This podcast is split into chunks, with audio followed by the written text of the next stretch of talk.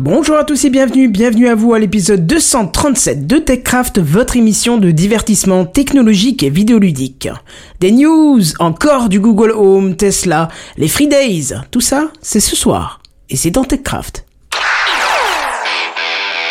South City présente TechCraft.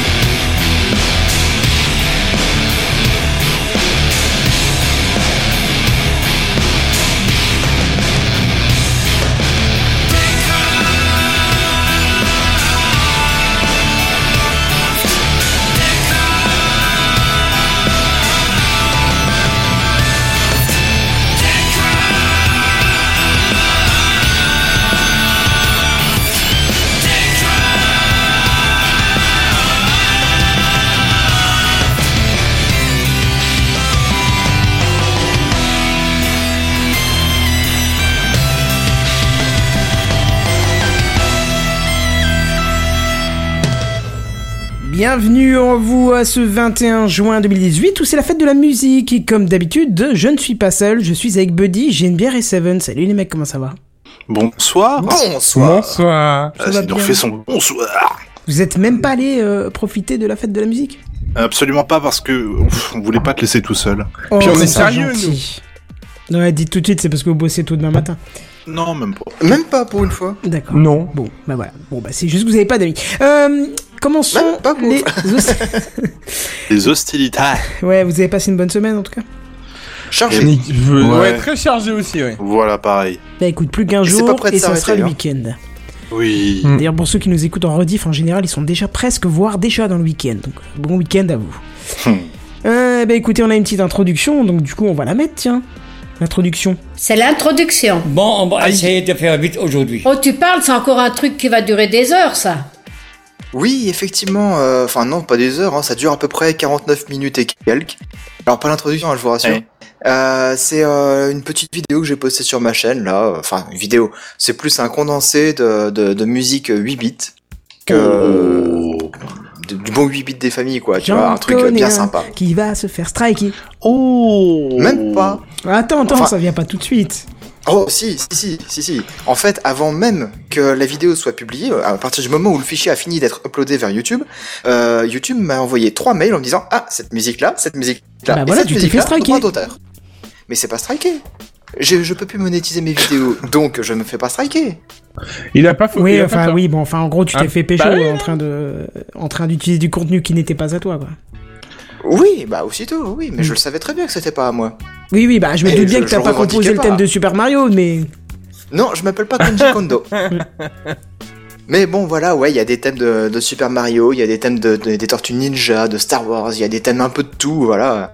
Il y a du Koji Kondo, il y a du David Wise, il y a... Enfin, voilà quoi, des bons gros compositeurs. Mais quel est le nom de ta chaîne, Seven ? Parce que je ne sais pas comment y aller. Tout simplement, Seven Dédé. Seven Dédé, tout simplement. Moi, il y a juste un truc que j'ai pas compris sur ta vidéo. Laquelle ? C'est pourquoi tu présentes tout d'un coup et après tu laisses la musique. Pourquoi pas faire des... Enfin, tu vois, entre chaque musique, je sais pas. Parce que je ne suis pas assez expert en musique de jeux vidéo pour pouvoir présenter dans le détail, quoi. Oui, mais ça m'intéresse parce que du coup... Ouais.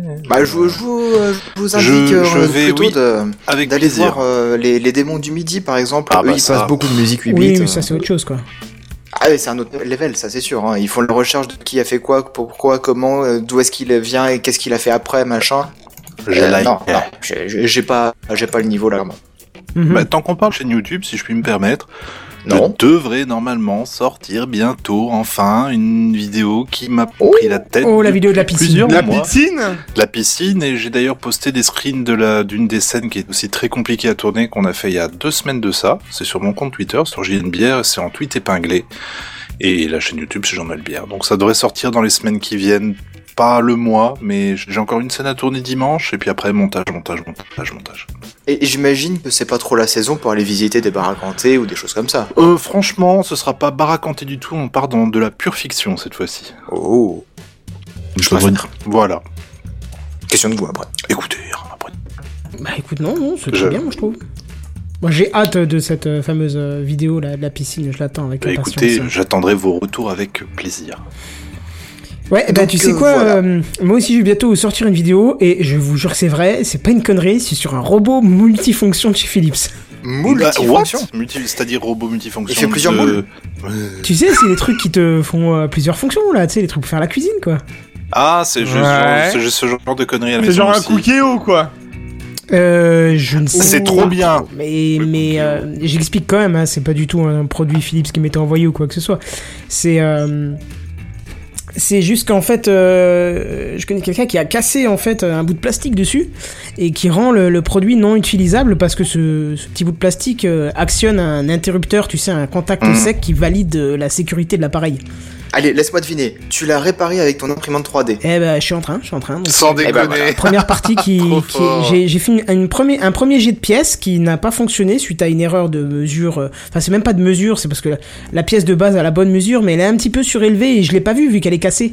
Donc, quand elle est plus en position initiale, bien moulée dans la machine, bah je le vois pas. Et bah du coup, tu vois, en refaisant cette pièce aux bonnes mesures, comme elle est pas soutenue par le vrai truc, la vraie pièce, ben j'ai pas vu qu'il y avait un petit jeu. Je veux des photos quand c'est réparé. Mais c'est trop cool. Mais tu vas l'avoir en vidéo. Il y a quoi que tu comprends pas dans le principe de vidéo. Ah tu vas. Non mais la réparation, tu vas la montrer. Ah oui, tout sera montré de A à Z. C'est-à-dire, je présente le truc cassé, je montre la prise de mesure, la modélisation, l'impression il y aura qu'un petit bout parce que c'est long et ça sort pas grand-chose. Oui, montrer le tout. Un time lapse peut-être. Voilà, c'est exactement ça. Yes. Yes, et encore un petit bout de dessus parce que la machine que j'utilise a toute la structure qui gêne en fait la vue, donc c'est un peu compliqué. Bref, et puis à la fin quand ça va remplacer la petite pièce cassée et tout. Donc là j'ai déjà fait les essais avec la pièce qui est pas de la bonne taille, en corrigeant manuellement en mettant la pression avec les doigts des 2 mm manquants, ça marche parfaitement bien. Donc je vais réimprimer avec les 2 mm en plus et ça sera nickel. Voilà. Bah, ça tombe bien parce que du coup moi je me suis mis à regarder les vidéos que tu me conseillais sur les frères Poulain là et je suis épaté de la solidité des pièces. Ouais, et quand il y en a Poulain. Oh là là là là, il a pas fait cette vanne.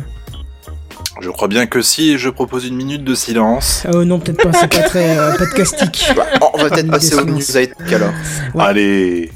Par contre, j'avertis, je sais pas si en live vous pouvez me faire un petit retour. J'ai des petits soucis de OBS qui m'explose le processeur à 100% de temps en temps. Ouais, je sais pas si c'est une image qui me pose problème dans le logiciel. On va voir en changeant. C'est parti pour les news high tech. C'est les news high-tech. C'est les news high-tech. C'est les news high-tech. C'est les news high-tech. T'as vu le dernier iPhone, il est tout noir. C'est les news high-tech. Qu'est-ce que c'est le high-tech? C'est plus de mon temps tout ça. Et c'est Seven qui va commencer à parler. Il parle de lui à la troisième personne. Oui, pardon, j'étais en train de regarder si ça marchait effectivement. Il devait y avoir un problème dans l'image qui était affichée. À partir du moment où j'ai changé d'image, OBS a fait... J'avais plus d'air, mais maintenant ça va, merci. Et pourtant c'était à l'image de TechCraft. Ben oui, c'est ça qui est flippant, c'est une vidéo, donc je sais pas qu'est-ce qu'il y avait. Pourtant elle est diffusée chaque semaine, mais je ne sais pas, bah écoute, OBS est toujours en développement, donc il est passé si tu veux de 100% de processeur à 30%.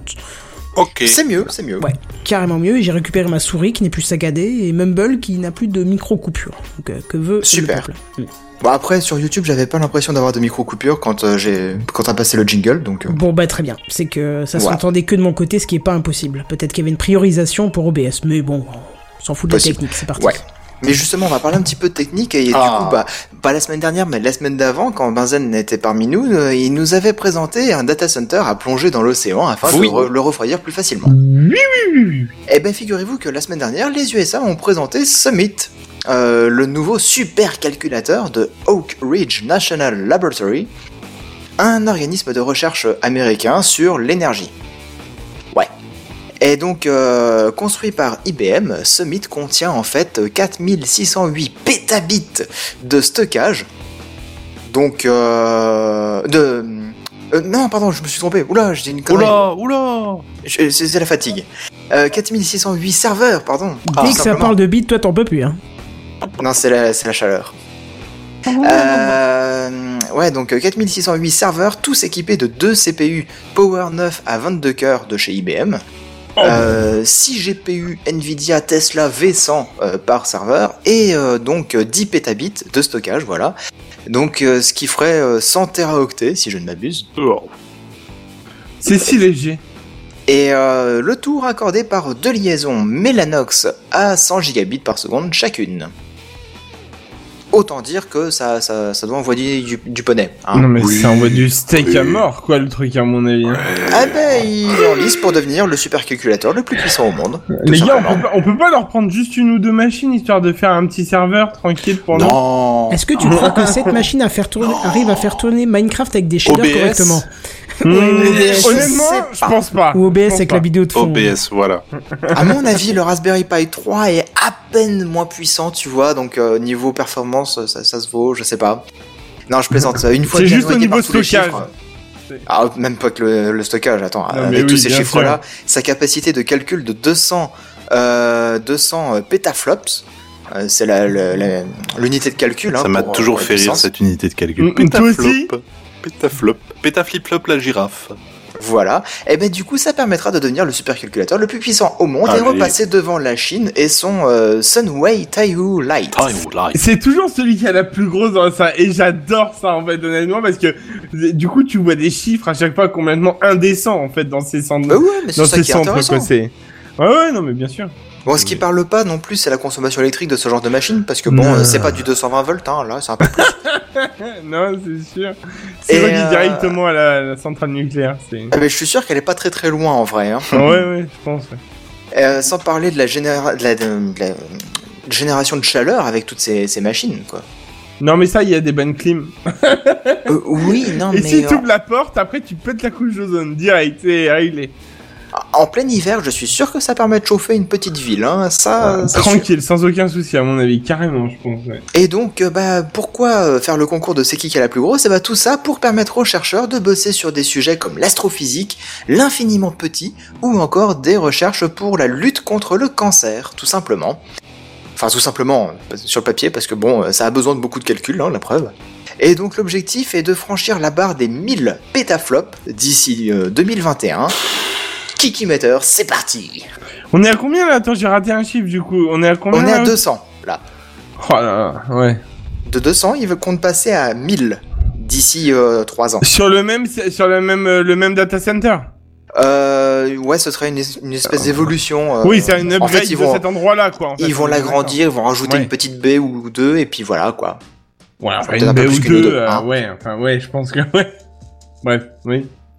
Donc ça, c'était ma première petite news, parce que oui, c'est vrai que je l'ai pas dit, hein, là, je vais vous faire un petit condensé de plusieurs news qui étaient assez sympas, là, et du coup, on va passer à la news suivante. Pas de virgule sonore, non ? Oh, si tu veux, oui, c'est pas un problème. Super. Blocktel, est-ce que vous connaissez un petit peu le service, là ? Non. Non.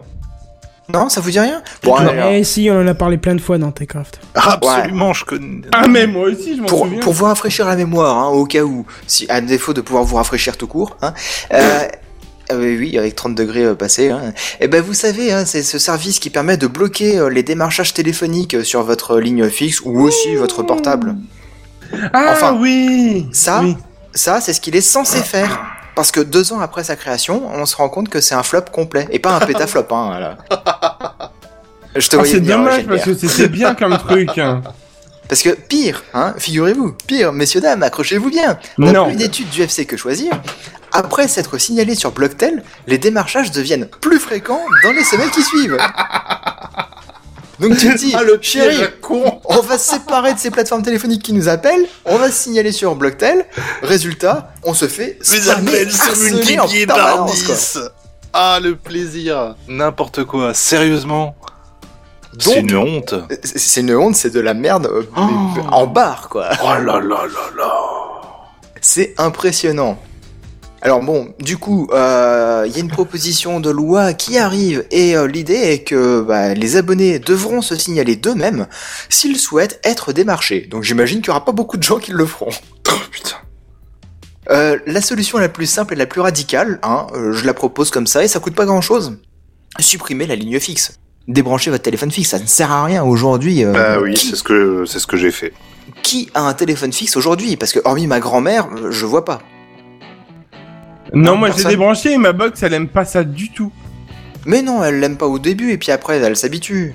Non, moi clairement elle me met un message d'erreur. Depuis que j'ai branché ma box, depuis que je suis dans la Toulouse, j'ai un message d'erreur me disant « Hey, t'as pas de téléphone !» Mais moi elle me l'a dit la première journée et après elle s'y est fait. Je lui ai dit « Non mais t'as pas le choix, tu fais comme ça, point. » Mais si seulement... Tu verras quand tu passeras à la fibre un jour, tu sauras. Oh, t'inquiète, non hein. La grosse news, la semaine prochaine. Voilà. On va entendre parler que de ça tout le temps pendant 2 semaines. Je le sens. C'est ça. Bon, petite news suivante, s'il vous plaît.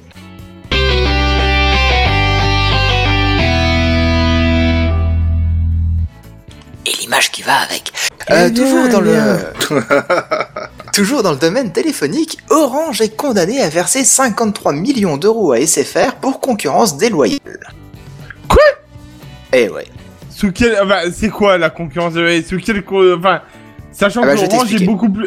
ouais, vas-y, je veux bien. Je vais t'expliquer parce que dit comme ça, on se dit « Ouais, Orange, t'as abusé, ils sont en position dominante, machin, c'est n'importe quoi. » Ils sont surtout plus chers, normalement, donc la concurrence déloyale, je vois pas où, quoi. Oui, mais l'histoire du plus cher, c'est à l'origine à cause de l'ARCEP. C'était pour favoriser la concurrence. Non, donc, mais justement, c'est pour ça que je dis ça, la concurrence déloyale, sur quoi ? C'est ça que je demande.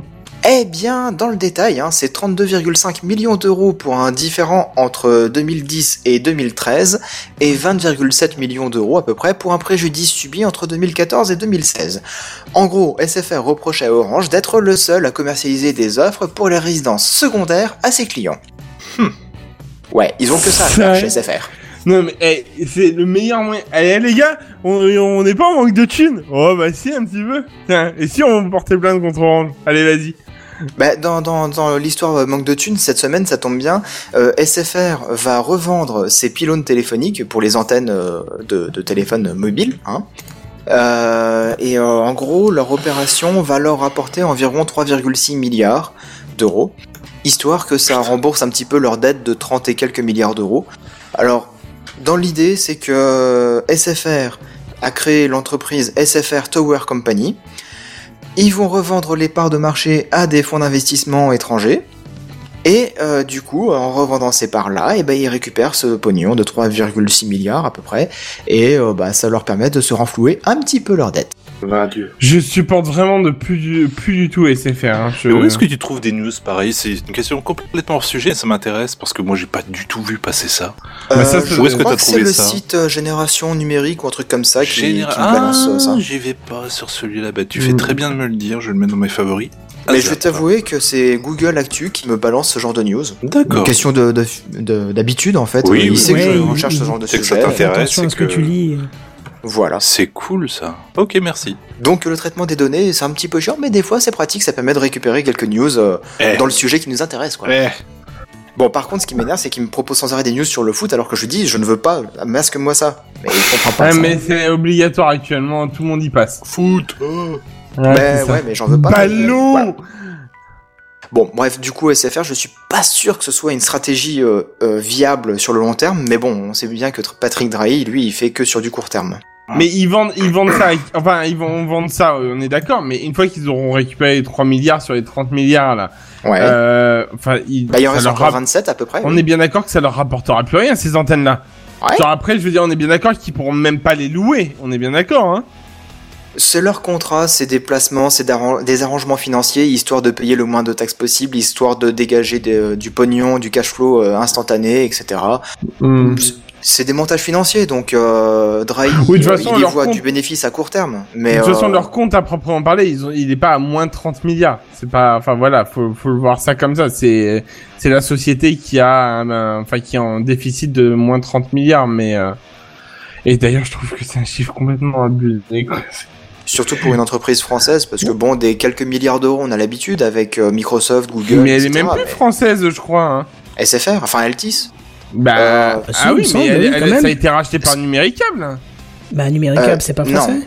Bah non, c'est belge. En fait, c'est Altice qui a acheté avec SFR Numéricable. Ils ont fait la fusion entre les deux. Ah, c'est Altice qui a racheté Numéricable ? Oui. Ah, je croyais que c'était dans l'autre sens. Je croyais que c'était Numéricable qui avait racheté de la merde. Là. Non, quand même mieux que SFR, ça reste français, puisque ça veut quand même ça veut dire Société Française de Radiotéléphonie. Mais justement, en fait, ils parlaient de changer de nom pendant un temps. Arrêtez quand même. Ouais, si. Altice Europe, c'est à Amsterdam, aux Pays-Bas. Ouais, ouais. Non, il a raison. Histoire de faire un placement financier intéressant, éviter de payer des taxes, etc. Hein, je t'assure. Voilà. Donc si tu veux rester purement français, Orange. Hein. Ah bon ? Ouais, donc du coup, les antennes mobiles en France et au Portugal vont basculer sur des fonds de pension, etc. Enfin voilà. Magouille financière, quoi. Ouais. News suivante. On reste un petit peu dans la télécommunication et j'ai une question à vous poser. Combien de gigas de data en 3G, 4G vous consommez chaque mois ? J'en 50. Ai rien à branler, je sais pas. 50. Je paye pas le forfait. 40 et 50, oui. Mais beaucoup, à mon avis. Alors moi, je dois tourner autour de 1 à 2 gigas. Mais en même temps, j'ai sans arrêt du Wi-Fi là où je suis, donc c'est pour ça que je consomme pas beaucoup. Ouais, mais moi, dès que je suis hors de chez moi, je désactive le Wi-Fi parce que le débit est pas terrible. Même chez moi, quand je peux, je le désactive parce que la 4G est carrément plus efficace. Je garde le Wi-Fi que pour le contrôle de certains trucs chez moi, mais c'est tout. Ok, ouais, pareil. Donc vous me dites que vous consommez pas loin de 40-50 gigas, quoi. Ouais, parce que moi, je prends tous mes podcasts aussi en 4G, donc ça va vite. Ah oui. Eh oui. Ouais, mais admettons, tu retires le podcast et tu as un usage, on va dire, traditionnel de ta data, tu descends beaucoup en quantité de data. 25 à peu près. Autant quand même. Ouais. Ah, vous êtes des gros consommateurs. Il y a un truc que je pige pas, c'est quand j'étais à 3 gigas, j'arrivais rarement à 3 gigas, et maintenant que c'est passé à... bizarrement, ma conso elle a monté, mais je sais pas pourquoi. Tu vois, moi c'est pareil. Curieux, je trouve. C'est peut-être les applications qui envoient en arrière-plan des données en permanence, non ? Ou qui télécharge en permanence des données. Peut-être. Ouais, je sais pas. Moi, c'est pareil. Depuis que je suis à Toulouse, en tout cas, avant j'étais chez SFR et j'avais genre 5 gigas de data et j'arrivais pas à m'en servir. Et maintenant que je suis à Toulouse et que j'ai genre 50 gigas de data, en fait, au départ, je suis arrivé, j'avais 30, je les ai consommés. 40, je les ai consommés. 50, je les consomme. Voilà, c'est réglé. Donc plus on t'en donne, plus t'en prends, toi. Ouais, non, mais je sais pas. Mais Netflix le matin, pourtant, voilà, dans le bus, je m'occupe à regarder Netflix ou YouTube et donc forcément, c'est arrivé, ça. Voilà, bon, ça on va te donner le forfait 50 MO, hein, et puis voilà. Ouais, j'en utiliserai 49. Ouh. Ah non, tu utiliseras 50 gigas et tu te plaindras en permanence. Ouais, c'est ça. Bon, toujours est-il que... Oui, pardon ? Non, c'était juste le petit truc marrant. Ma grand-mère, quand elle avait pris son téléphone, son smartphone, elle avait un forfait 5 mégaoctets, parce qu'elle avait rien pris, mais donc c'est mis avec, tu vois. Et puis un jour, elle avait ouvert une application type marmiton qui était installée dessus, tu vois. Aïe. Elle a dit, en 2 secondes, j'ai eu un SMS qui disait que j'avais plus de data, qu'est-ce que ça veut dire et tout. Quand j'ai lancé l'application, ça m'a envoyé un message. Comment ils ont eu mon SMS ? Mais non, t'inquiète pas, ils ont pas eu ton SMS. Ma mère, elle m'a fait à peu près le même coup aussi avec ses premiers forfaits. Toujours est-il que du coup, entre les études de l'ARCEP et de Ericsson, un équipementier au réseau, on a quelques chiffres de consommation. En France, la moyenne de consommation serait autour de 5 gigas de data par mois. Donc vous explosez les quotas, hein. Moi, je vais diminuer un petit peu, mais la moyenne tournerait autour des 5 gigas. Alors que la moyenne européenne tourne, elle, autour des 4 gigas. Donc on consomme un petit peu plus que nos voisins européens. Par contre, aux USA, à votre avis, combien ils consomment à peu près de data par mois ? Nous consommons 1 milliard. Bah oui, c'est ça, c'est encore plus, je pense qu'ils bougent. Moi, je pense que c'est l'inverse, tu vois. Bah, dis-vous des chiffres, allez. Moi, je pense qu'ils sont beaucoup plus bas parce qu'ils ont peut-être pas des aussi bons débits que chez nous. Ou une aussi bonne couverture, moi, je pense qu'ils sont à 100 gigas. 100 gigas par mois en moyenne. Ah ouais, non, ouais, non, ouais, ça fait beaucoup. Non, allez, on va dire 40 gigas. En moyenne, on va dire 40 gigas. Ouais, JNBR, t'as un chiffre ? Allez, moi, je serais plus sur du 60. Du 60 ? Ouais, 60 gigas. Ouais, et en moyenne. Moi, je sais pas, 20, 30, pas plus. Eh ben, t'es beaucoup plus proche, mais t'es encore très loin parce que la moyenne aux États-Unis c'est 7,2 gigas. Ouais, tu vois, je te dis, à mon avis, ils ont des débits qui sont pas forcément sympathiques et. Ouais, mais nous en moyenne, on est à 5 gigas aussi. Oh shit! Donc ils sont un peu plus que nous, mais pas énormément plus quoi. Ouais. Not so much, man. Bon, en tout cas, d'ici 2023, Ericsson estime qu'on tournera plutôt à 25 gigas de data par smartphone par mois en France, tandis qu'aux États-Unis, là, ils consommeront autour de 50 gigas par mois par smartphone, ce qui me paraît quand même beaucoup, mais au final, vous, c'est ce que vous consommez actuellement. Non, mais si tu fais la consommation actuelle, c'est ça, c'est ce que j'allais dire, si tu fais la consommation actuelle par rapport à la moyenne, et que tu le remets sur la nouvelle moyenne qu'ils annoncent et notre consommation, on va péter les scores, hein. Clairement, il va nous falloir Free et les forfaits illimités. Hein. C'est. Ah, mais de toute façon, d'ici 2023, les forfaits ont énormément changé, j'imagine. L'essentiel, c'est qu'on reste avec ces fameuses 3 têtes Bouygues, SFR et Orange en France. Bah, il y a Free aussi. Ouais, bah maintenant, oui, c'est vrai, excuse-moi. Mais l'essentiel, c'est qu'on en ait au moins 3, quoi. Parce que si on en perd un, en fait, les prix vont forcément augmenter, les options un peu moins. Enfin, voilà, c'est. Ouais, c'est scientifiquement prouvé quoi. Enfin... j'ai un avis différent là-dessus, mais bon, on va pas s'étendre sur le sujet parce qu'on a d'autres news qui nous suivent. D'ailleurs, il y a une dernière petite news rapide. Allez. Et du coup, j'ai vu que t'avais déjà mis l'image depuis tout à l'heure, mais c'est pas grave. Mais c'est qu'il en manquait une dans ce cas-là. Non, ah, oui, il t'en manquait pas une. Il y avait pas la 4. Mais t'es mignon, toi, tu notes 1, 2, 3 et 5. 3 et 5. C'était un piège. Oui. Non, c'était pas un piège, c'est-à-dire que quand j'ai écrit mes news, j'ai écrit image 4 pour parler de Tesla, et il se trouve qu'un peu plus tard, teasing, on va parler de Tesla. Et donc du coup, comme t'as fait une grosse news là-dessus, bah j'ai retiré ma partie 4 pour la glisser à la suite de ta partie 5. Oh là là, c'est compliqué ta vie, putain. Ouais, bref, du coup, Intel, c'est compliqué la vie aussi, a débuté les tests sur la plus petite puce pour ordinateur quantique au monde. Alors là, c'est pas qui a la plus grosse, c'est qui a la plus petite, hein. Ouais. Sur l'image que vous pouvez voir sur le live, vous verrez une sorte de clé USB minuscule posée sur une gomme de crayon de papier. Comme quoi, c'est vraiment tout petit. Hein. Et on a la capacité ou pas ? Oui, alors c'est des unités de calcul qui sont un petit peu différentes. C'est pas en pétaflop, c'est pas en gigaoctet ou je sais pas quoi. Hein. C'est encore un autre truc. Bah, c'est du qubit si c'est en quantique. Voilà. Je m'étais dit que ça allait vous plaire. Hein. C'est un peu les bits encore. C'est plutôt le quantique moi qui m'excite, mais oui, chacun moi son truc. Hein. Oh, ça m'excite, ça m'excite pas. C'est un peu voilà. Ça m'excite. Bref. Appelé Spin Qubit, c'est le nom de cette petite puce. Oui, parce que c'est des bits qui sont basés sur l'état quantique, donc le spin de l'atome, de ce qui est utilisé. Voilà. Tu es beaucoup plus spécialisé sur la partie quantique que moi.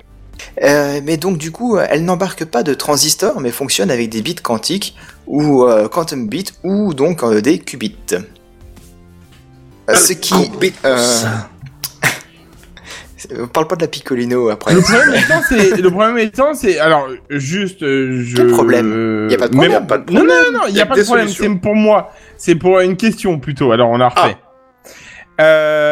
Est-ce qu'on a un semblant d'équivalent entre le qubit et une mesure qu'on utilise au quotidien comme les mégas, les gigas, enfin voilà. Non, parce que c'est pas du tout, ça fonctionne pas du tout de la même façon en fait. Un qubit peut avoir la valeur 0, peut avoir la valeur 1 et peut avoir les deux. Et donc après en fait quand on a les deux, on doit calculer des probabilités d'état. Qu'on le vérifie au moment où on le définit, en fait. Hein ? Qu'est-ce qu'il dit, Seven ? Le fameux qubit de Schrödinger, c'est ça ? Non, c'est pas le qubit de Schrödinger, mais on n'est pas très loin non plus du... c'est une expérience de pensée qui fait, justement, rapport au monde quantique qui dit qu'on ne peut pas connaître la valeur de quelque chose sans l'avoir sondé, et on détruit la valeur quand on l'a sondé, donc... Ce qui peut être embêtant, du coup. Trop bien. Voilà. J'adore. Enfin, la fixe, donc, on la sondant plutôt. Si on peut parler de ça toute la soirée, je suis trop fan, là. J'adore. Bref. Alors moi, j'ai pas creusé trop la question de l'ordinateur quantique, etc. Mais d'après les news, hein, avec un électron qui présente plusieurs états de spin simultanément, cela générerait une puissance de calcul assez impressionnante selon Intel, puisqu'à moins 273,3 degrés Celsius précisément, la température de fonctionnement idéale d'un ordinateur quantique selon Intel, on atteindrait 1500 qubits dans le diamètre d'un cheveu humain à peu près.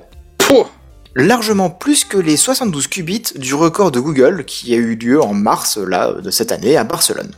Fichtre. Oui, mais alors, attends. Oui, vas-y. Non, vas-y. Non, mais là, je veux dire, c'est qu'en fait, ils sont charmants, mais là, en l'occurrence, on parle de théorie, alors que Google, c'était de la pratique. Non, c'est pas de la théorie, là, pourquoi ? Bah, les 1500 qubits dans un diamètre de cheveux, est-ce qu'on a réellement... Enfin, voilà, ça a été testé, prouvé, alors, ou c'était... Dans un cheveu humain, il pourrait y avoir beaucoup plus que 1500 qubits, en fait. Puisque c'est basé sur un électron, tu te rends bien compte que dans un cheveu humain, les électrons, il y en a des... Il y en a un peu plus qu'un seul. Et sans vouloir être grave ou quoi, on pourrait très bien parler du sperme. On peut parler de ? Du sperme, t'as bien entendu.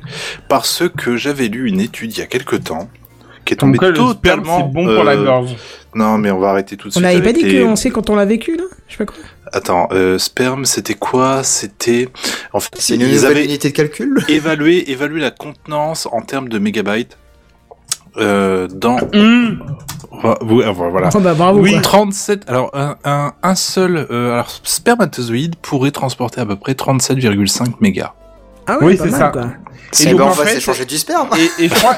Oh non. Mais je voulais pas tomber dans le graveleux, mais c'est juste que ça m'est venu en tête et que je voulais. Mais ils avaient pas parlé justement d'une,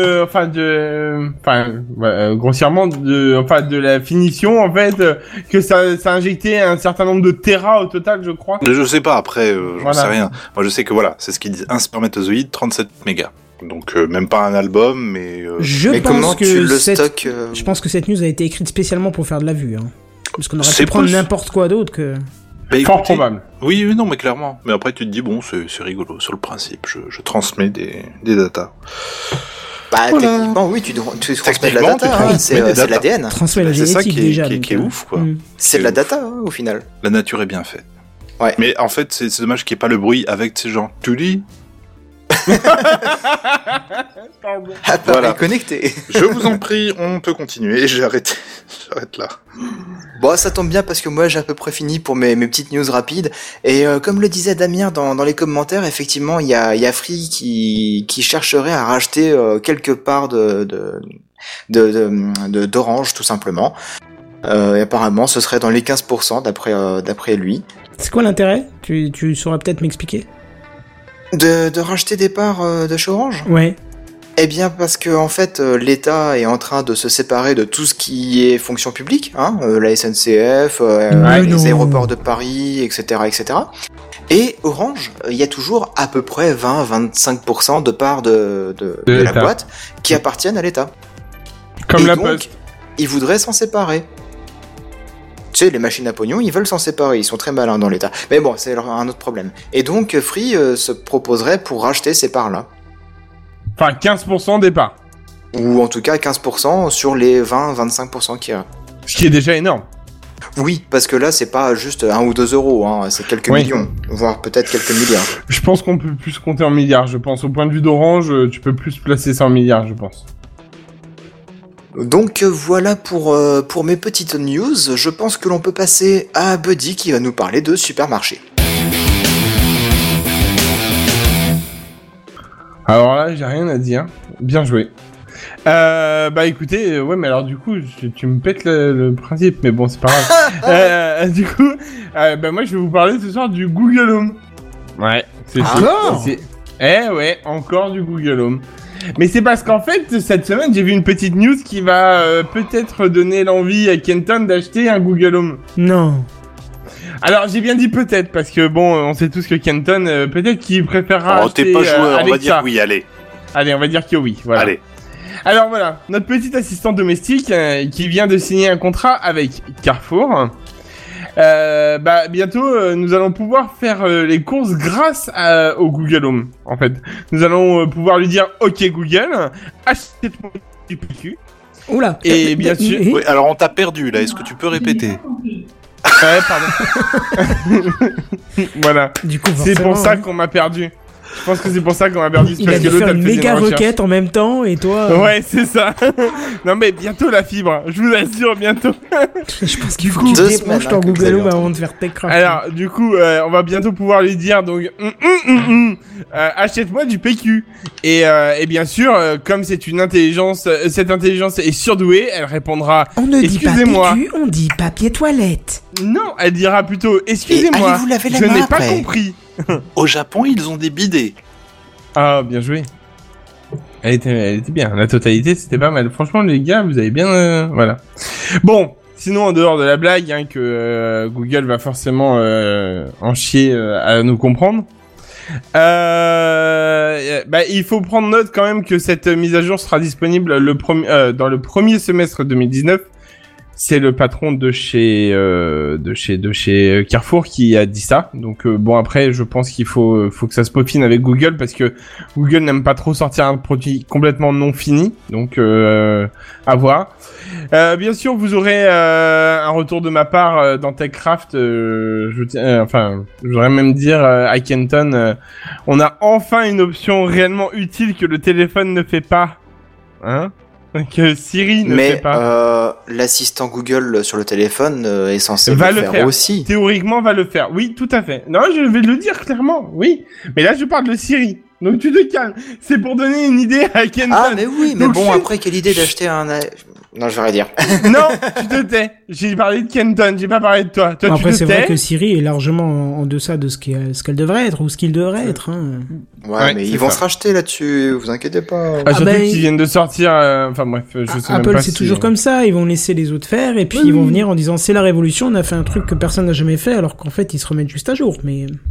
Sauf que sur les assistants vocaux, peut-être qu'ils sont en train de prendre un peu de retard par rapport aux autres. Bah, comme ils font notamment sur Alexa. Pas mal de choses, hein. Comme ils ont fait sur pas mal de choses. Hein. C'est ça. Ouais, mais là, peut-être qu'ils prennent un peu trop de retard pour ensuite parler de révolution et de vraiment reconquérir le marché. J'avoue qu'ils ont un peu de mal avec l'intelligence artificielle quand même, j'avoue. Ou l'assistant personnel, du moins. J'avoue que... En même temps, ils rachètent des boîtes à tour de bras, donc c'est ce qui laisse présager une catapulte de Siri en avant. Après, il faut encore voir aussi une autre chose, c'est que Siri est très pauvre en France, mais aux États-Unis, c'est pas la même histoire. Oui, c'est vrai, mais en même temps, j'avoue que bon, Siri, tu lui fais faire les tâches de base, quoi. En règle générale, tu vas pas chercher trop loin. D'ailleurs, je voudrais quand même revenir sur, juste une petite aparté sur mon dernier week-end avec Google. T'es parti en amoureux avec ou quoi ? Non, c'est juste que je m'en suis pas mal servi ce week-end, en fait le week-end dernier. Et clairement, je vais être honnête avec vous, j'ai cru que j'allais la balancer par la fenêtre. Parce que le nombre de fois elle m'a balancé « Excusez-moi, je n'ai pas compris !» Je vous assure. C'est peut-être pour ça aussi ma phrase de tout à l'heure, mais j'ai cru que j'allais la balancer par la fenêtre, clairement. Mais c'est pas grave, voilà. Mais bon, passons. C'était, on va espérer qu'ils vont s'améliorer, comme elle le dit très charmant. Enfin, comme dit sa voix très charmante. J'essaye toujours de m'améliorer. Hein. Bref, passons. Enfin bon, je voudrais quand même souligner l'initiative de Carrefour pour sortir la tête, pour essayer de sortir la tête de l'eau, hein, parce qu'on sait tous que Carrefour actuellement est un peu comme SFR dans une dèche un peu financière, mais quand même ils essaient de sortir quelque chose pour se ramener des clients, en l'occurrence tous les clients de Google Home. Bien sûr, Google aura accès à vos données de consommation pour pouvoir vous sélectionner des produits plus facilement que d'autres. En fait, comme par exemple, parce que je vais éviter de me faire bugger. Achète-moi des pâtes Panzani et bien après, on n'aura plus besoin de dire Panzani. En fait, ce sera en fait tout simplement achète-moi des pâtes, des spaghettis, des nouilles, enfin voilà, et il prendra automatiquement la marque Panzani. Les tortellini. Tant que tu n'as pas précisé une autre marque. Sachant que t'auras pas besoin de lui dire sur le magasin nanan. Enfin, bah du coup, je peux dire Carrefour, parce qu'en fait, en l'occurrence, tu vas rentrer tes identifiants Carrefour ou Rue du Commerce, parce que Rue du Commerce fait partie de Carrefour, sur l'application directement du Google Home. Et il me semble donc, aussi que c'est pas que pour acheter de l'épicerie sèche, mais aussi des produits frais. Ah non, tout, parce que j'allais, en fait, voilà, j'allais dire. Donc en fait, c'est, il y a pas que ça, il y a aussi, enfin, en fait, le but, au final, ce sera de pouvoir aller. Ben en fait, je vais en arriver là. Donc en fait, je vais quand même saluer comme quoi c'est les premiers en France à faire ça. Aux États-Unis, on sait tous qu'ils sont déjà nombreux à le faire, mais en France, c'est les premiers. Et ensuite, je voudrais quand même... donc, on pourra aussi lui demander tout simplement de se faire livrer ou bien d'aller chercher au drive. Donc, ça veut dire que produits frais inclus. C'est-à-dire qu'on peut faire sa liste de courses comme actuellement, quand on lui demande d'ajouter des pâtes, je sais pas, des lingettes, des mouchoirs, des bières, enfin voilà, bah des bières, je sais pas, ouais, enfin tu dis des bières, mais bon, voilà. Des yaourts. Et, ouais, voilà, c'est ça. Du fromage. Là tu précises plus ta marque, ce que tu veux et tout ça, et elle le fait. Maintenant, en dehors de ça, c'est vrai que moi je trouve ça très bien. Après. Le problème étant, c'est qu'il parle de se faire livrer. Et le souci étant, c'est qu'actuellement, moi, je suis allé voir sur le site internet et je ne peux pas me faire livrer chez moi. Donc je me demande comment... parce que je suis trop loin par rapport à ça, alors que j'ai un Carrefour Market juste à côté de chez moi. Donc ça veut dire juste que le Carrefour Market n'a pas pris encore en compte la livraison des produits. Sinon, ça serait super bien, en fait, de pouvoir le faire, tu vois. Et d'ailleurs, si même si je pense pas que c'est le cas, mais le patron de Carrefour, s'il est motivé pour le faire sur les Carrefour Market, vas-y, banco, parce que je pense qu'il aurait beaucoup plus de gens touchés que uniquement les gros Carrefour. Pour la livraison à domicile ? Oui. Ouais, mais ça nécessiterait une flotte de livreurs et de véhicules pour livrer. Ben pas forcément. Enfin pas forcément oui, des livreurs, mais en tout cas des, enfin pas des véhicules, des vélos ou de quelque chose quoi. Oui non mais si t'as raison si. Mais en l'occurrence par exemple des gens qui partent d'un drive. Tu vois genre t'as tout le monde dans un drive, t'as les gens qui vont où tu viens de chercher, ils te le donnent à la voiture, mais t'as aussi les autres fois où genre tu demandes à livrer et en fait c'est genre une petite camionnette, une voiture, je sais pas tu vois, suivant la place que t'as besoin, hop il embarque et il vient te ramener quoi. Mais Carrefour, ils ont pas une enseigne genre tout par gel ou un truc comme ça pour se faire livrer à domicile. C'est aussi. Quoi Tail non ? Tout par gel. Je connais pas entendu. C'est un livreur local, régional quoi. Ils ont un petit catalogue, ils passent avec des camionnettes frigorifiques et puis ils te livrent à domicile. Mais il y a des tas de concurrents en fonction de la région. Bah écoute, j'avoue que j'en ai pas du tout entendu parler par rapport à eux, en tout cas. Donc okay. est-ce que c'est pas enfin est-ce qu'ils vont aussi passer par eux peut-être comme les surgelés Picard, c'est ça que tu me dis en fait un petit peu? Oui, enfin les surgelés Picard, ils font pas la livraison. Ah si. Si, ils le font maintenant. Si. Ouais. Ça fait tellement longtemps que j'ai pas été chez eux que... Bah moi non plus, mais en fait, c'est pas ça, c'est que tu peux faire soit aller dans leur magasin, mais à l'origine les surgelés Picard, c'est de la livraison chez toi en fait. Ah bon. Ah, j'aurais dit l'inverse. Ou alors t'as Thierry aussi, je crois, ou Thierry, ou... Thierry, pas Thierry. Ouais, non, mais je savais plus trop, mais voilà. Et t'en as un autre, mais je sais plus comment il s'appelle. Mais bon, de toute façon, on va arrêter de citer les marques, hein, ça va, pas de pub en trop non plus. On fait pas de la pub, on discute de ce qu'ils font, c'est la même chose. Alors, non, mais c'est... Oui, mais bien sûr. Bon, après, bien sûr, tout ça, clairement, je vous le dis... Mais clairement, je vous tiendrai informé là-dessus parce que je suis trop intrigué par ce petit truc. Et vu que je suis complètement équipé maintenant pour pouvoir le faire, j'aurais juste à me connecter avec mon compte du commerce qui n'a absolument jamais servi, mais que j'ai, pour pouvoir le faire. Mais je pense que voilà. À terme, ce qui pourrait être intéressant, c'est de dire Google Assistant ou OK Google ou je sais pas quoi, crée-moi un panier. Tu dis rajoute ci, rajoute ça dedans. Tu vois, appelle-le un tel ou crée-moi un deuxième panier et tu rajoutes des trucs dedans. Et puis après, tu dis transfère-moi le panier 1 chez Carrefour, fais-moi le deuxième chez Leclerc, envoie-moi le troisième chez machin. Tu vois, ça, ce serait intéressant. Mais je pense si les partenariats se font, oui. Oui, mais on a encore des lustres, à mon avis. Ça demande une intelligence oui. Quand même, je pense, supérieure à ce qu'on a maintenant, quoi. Et justement, en parlant de partenariat, Damien Blog nous disait mais Monoprix, ils se sont associés avec Google. Et genre, je lui disais bah non, normalement c'est Alexa, donc Amazon. Mais en fait, ils se sont aussi associés avec Google. D'ailleurs, là, c'est sorti aujourd'hui apparemment ou hier. D'ailleurs, juste pour toi, Kenton, toi qui voulais quelque chose de surdoué et qui est à l'heure actuelle déjà sorti, Alexa est associée directement avec Amazon. Toi qui fais pas mal arrête, de c'est cours, pas vrai. Sans déconner. C'est pas vrai. Toi qui est-ce a... non, que, mais toi le, qui est-ce a... que le Google Assistant est de mèche avec Google ? Des fois, je suis pas sûr. Je préfère demander. Laisse-moi finir, s'il te plaît. Et Cortana, ils sont copains avec Microsoft ou... Ah, ça va. Mais non, mais tout ça pour dire qu'en fait, si tu veux, toi qui fais tes commandes, par exemple, de PQ sur comment ça s'appelle, sur Amazon. Et encore, ils sont en stock en ce moment. Non, mais bien sûr. Mais du coup, tout ça pour dire que la fameuse commande de Carrefour qui livre chez toi, en fait, avec Alexa, tu peux déjà le faire à l'heure actuelle. Bah oui. Bah, je suis pas du contraire. Encore heureux. J'ai envie de te dire, il sert à quoi, Alexa? Enfin, je veux dire, il a pas plus d'intelligence qu'un autre. Si tu choisis Alexa, c'est pour son côté e-commerce Amazon. Oui, complètement. Tu vas pas le choisir pour qu'ils te mettent de la musique sur Spotify. Tu vas prendre Google Assistant qui est beaucoup plus performant sur plein d'autres choses. On est d'accord. Tout à fait. D'ailleurs, juste pour en parler, vu que tu parles de Spotify et des intelligences artificielles, c'est juste pour préciser. Et par rapport aux musiques, Spotify actuellement et Deezer ont une offre à 99 centimes pour 3 mois. Oh putain. C'est juste. Donc t'as 3 mois de premium pour 99 centimes. T'as juste tu t'abonnes 99 centimes et hop, tu vas direct sur ton compte et tu désactives et t'as pour 99 centimes, t'as 3 mois de musique illimitée. C'est bon ça. Bah ouais, donc moi je l'ai fait sur Spotify parce que 99 centimes, même si j'ai Apple Music. Mais t'avais déjà comme ça, Comme ça, mon Google Home, en fait, pour tout l'été, par exemple, j'ai accès à Spotify en premium, en fait. Mm. Et ça, je trouve ça cool, en fait. Bon, et sinon, ce que t'as aussi, c'est... Bon, là, il faut avoir du matériel Apple, c'est que t'as les 3 mois d'essai sur Apple Music. Oui, tout à fait. Voilà. Et alors, pour ça, il faut acheter... il faut acheter la HomePod. Non, et la avec HomePod, un téléphone, ça suffit.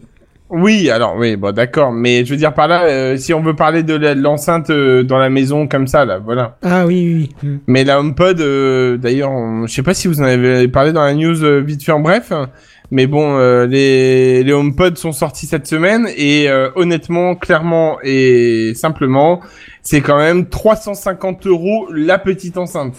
Oui, c'est cher, mais bon, effectivement, comme le dit Seven, c'est pas le sujet. Juste pour recadrer un petit peu, Oasis dit un truc super intéressant, et ça rejoint un peu ce que je disais avant sous une autre forme, c'est que un truc qui l'embête, en fait, lui, c'est que souvent en magasin, t'as plusieurs marques pour le même produit. Comment tu fais pour gérer ça ? Comment ça Là, tu dis chez Carrefour, tu peux commander, mais comment tu gères les multiples marques ? Je sais pas, genre... Mais juste, c'est ce que j'ai parlé tout à l'heure pour Panzani. Ah, pardon. Tu dis directement la marque, en fait tu rajoutes le genre achète-moi des spaghettis Panzani, et en fait plus tu vas commander un article, par exemple si tu es habitué à acheter des Panzani, plus t'auras plus besoin de lui dire, en fait tu lui diras clairement directement achète-moi des spaghettis et il va prendre directement Panzani. Hors bug éventuel, qu'on soit bien d'accord. Mm. C'est le seul moment où j'étais ouvrir la fenêtre, ça a pris 10 secondes et c'est là que t'as dû citer ça. Ah, c'est pas grave. Voilà. J'imagine qu'au début, tu vas lui dire achète-moi des pâtes Panzani, il va te dire lesquelles ? Les Panzani 500 grammes, 1 kg, 250 grammes ? Voilà, c'est ça. En fait, c'est pour ça que Google va récupérer toutes tes informations. Et c'est pour ça que je le précise bien que Google récupère toutes les informations effectuées avec le Google Home pour ça. Et encore c'est le but d'avoir ce type d'assistance, c'est qu'il récupère tes informations et travaille en conséquence. Voilà, c'est ça. Oui. Et donc non mais voilà, pour les gens, parce que je sais plus qui était, je crois que c'était Picaboo qui n'aime pas trop les... Voilà, donc il récupère bien toutes les informations par rapport à ça, et du coup après ça sera beaucoup plus simple, en fait, le fait que tu lui diras commande-moi des pâtes, hop, mais le mec il va te prendre des pizzas, des pâtes. On transfère à l'audio ce que d'autres font déjà en texte. Je veux dire, Amazon, effectivement, si je tape papier toilette, il me proposera toujours en premier celui que j'ai déjà commandé. Exactement, tout à fait. Voilà. Après, certes, il y a les aberrations, genre, il te met en... L'autre fois, il m'a mis un truc, mais genre, c'était hallucinant. Je reçois une alerte Amazon sur mon téléphone. Je pensais les avoir désactivés, mais j'ai dû les réactiver pour Noël, pour les offres. Il me dit, Amazon a pensé que vous aimeriez changer d'appareil photo. Par curiosité, je clique sur le lien, que des appareils à 3000 boules. Mais genre, oui, tu me suggères d'acheter un truc à 3000 boules, et moi, je vais céder, je vais acheter. Mais non! Tu vois, c'est des trucs un peu particuliers des fois. J'ai eu la même chose ce mois-ci. Surtout que ce genre d'appareil, tu le changes pas tous les 4 matins, quoi. Bah non, le mien, il n'a même pas 2 ans. Donc, voilà. Tu vas le rentabiliser un petit peu plus longtemps que ça, je pense, quand même. Oui. Et puis moi, enfin pareil, Amazon m'a proposé cette semaine de changer de casque. Il m'a dit, ça te dit pas de changer de casque ? Bah non, en fait. Non, clairement, ça va. Par contre, Oasis pose une question, et je me permets, peut-être que je vais terminer, parce que... sur le chat, ils disent que c'est une bonne question. Alors, il dit, oui, tu peux lui dire, mais quand tu fais tes courses, tu regardes les étiquettes, les compositions et les prix, comment tu fais ? Je pense qu'en l'occurrence, tu t'assois dessus. C'est à toi de te démerder, clairement. Alors, ce qui est bien, c'est que quand je suis désolé, je cite Amazon parce que je passe par là, mais si je passais par un autre, j'aurais cité un autre. Amazon, quand tu prends des produits alimentaires, tu as sur les produits alimentaires, tu sais, t'as plusieurs images du produit et quand c'est une boîte de conserve, machin, ou quand il y a une composition, tu as une photo avec la composition, donc tu peux voir. Alors certes, à l'audio, peut-être qu'un jour tu pourras lui dire qu'est-ce qu'il y a dans mes panzani machin, et peut-être qu'il te dira 10% de gluten, nanana de machin, tu vois. Mais ouais. Sur les drives aussi, ça marche comme ça. Voilà, en photo, ça se fait. Donc il y a après, avec l'OCR, c'est facile pour un assistant de pouvoir le lire. Il faut juste que la fonction soit intégrée, tu vois. Mais Oasis, tu devrais soumettre ce genre de questions au... je sais pas s'il y a des services de suggestion de Google ou autre chose, parce que c'est vrai que c'est intéressant. Ouais. Et je suis pas sûr qu'on y pense toutes les 5 minutes, ce genre de truc. Bah, à mon avis, ils vont se cantonner à très peu de produits au début par type de produit. Par exemple, dans le rayon des pâtes, ils vont pas sélectionner le Panzani, l'Ustu Cru, Barilla et puis la marque du magasin. Ils vont sélectionner peut-être juste Panzani. Oui, par exemple. Déjà pour simplifier. Et au fur et à mesure, ils vont augmenter et élargir leur gamme. De toute façon, je te dirais, hein, quand j'aurai essayé, clairement, je te dirai comment ça évolue. Hein. C'est dispo quand, du coup, ça ? Bah, premier semestre 2019. Ah, c'est bientôt. Ouais. Donc après, Oasis... C'est dans un an.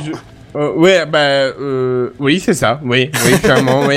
Oui, parce que si ça sort comme toutes les autres mises à jour, ça sortira le 30 juin 2019. Hein, voilà. Pour dire que ce sera le premier semestre. Par contre, en effet, Oasis, si tu mets 3 heures à faire tes courses parce que tu regardes la composition et que tu regardes les prix pour suivre l'évolution, clairement, c'est pas fait pour toi. Voilà. C'est pas destiné à tout le monde de toute façon ce type de choses. Non, clairement pas. Non, je pense pas. Non, mais typiquement ça pourrait me convenir parce que moi je mets 5 minutes à faire mes courses, et limite je cours dans les rayons pour que ça dure le moins longtemps possible.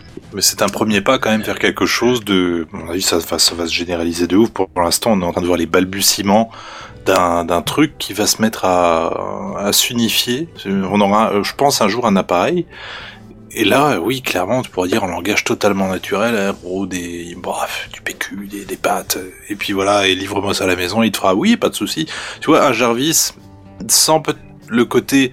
Bon, j'aime beaucoup Jarvis parce qu'il est très ironique, il fait des petites vannes comme ça. Ça, non. Mais le côté vraiment disponible, je comprends exactement ce que tu veux et je fais en sorte de te l'obtenir, voilà.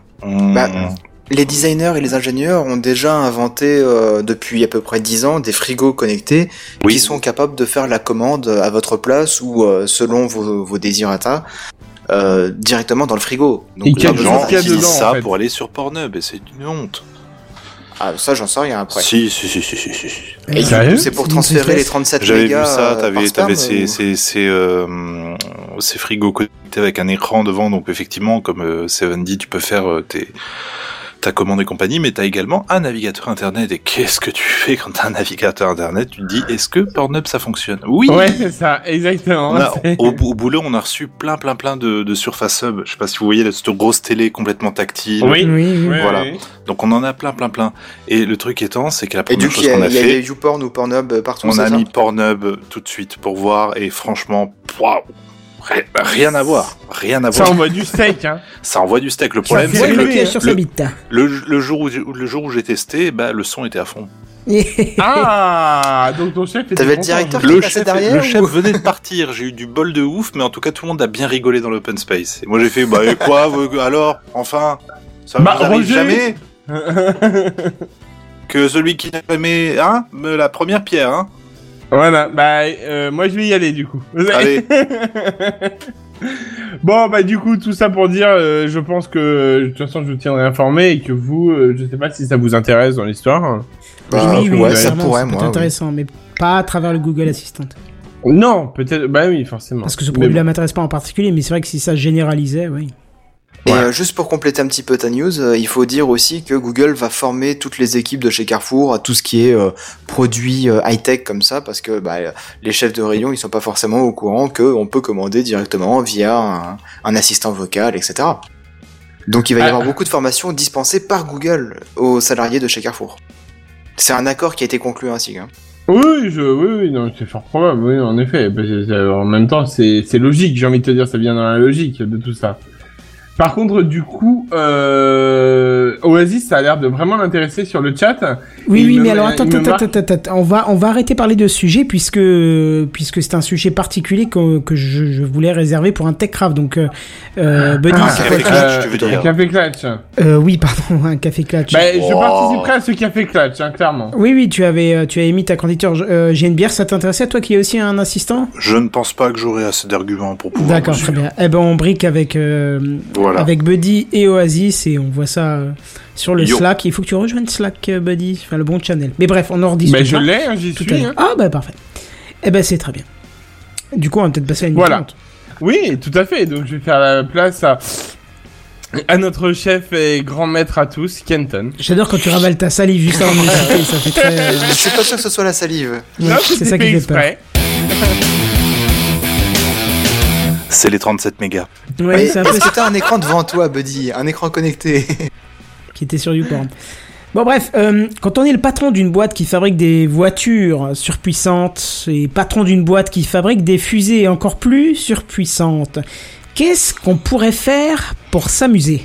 On drague des artistes de la pop culture qui font des chansons. On fait des lance-flammes. On invente une voiture encore plus puissante. Eh ben, les deux premiers étaient pas mauvais, les deux derniers étaient pas mauvais, le premier non. Non. À moi qui fait ça, je sais pas, je suis pas au courant. Non, mais... il le fait effectivement. Ah ouais, d'accord, ok, pardon. Bah donc le choix était bon, mais ça concerne pas la news. Il y avait que les deux dernières qui concernent ma news lance-flamme pour le côté propulsé et des voitures encore plus puissantes avec un système propulsé. Bah ouais, parce que on met des. Mais il a vraiment fait des lance-flammes aussi. Hein. Mais oui, je sais, bien sûr que je sais.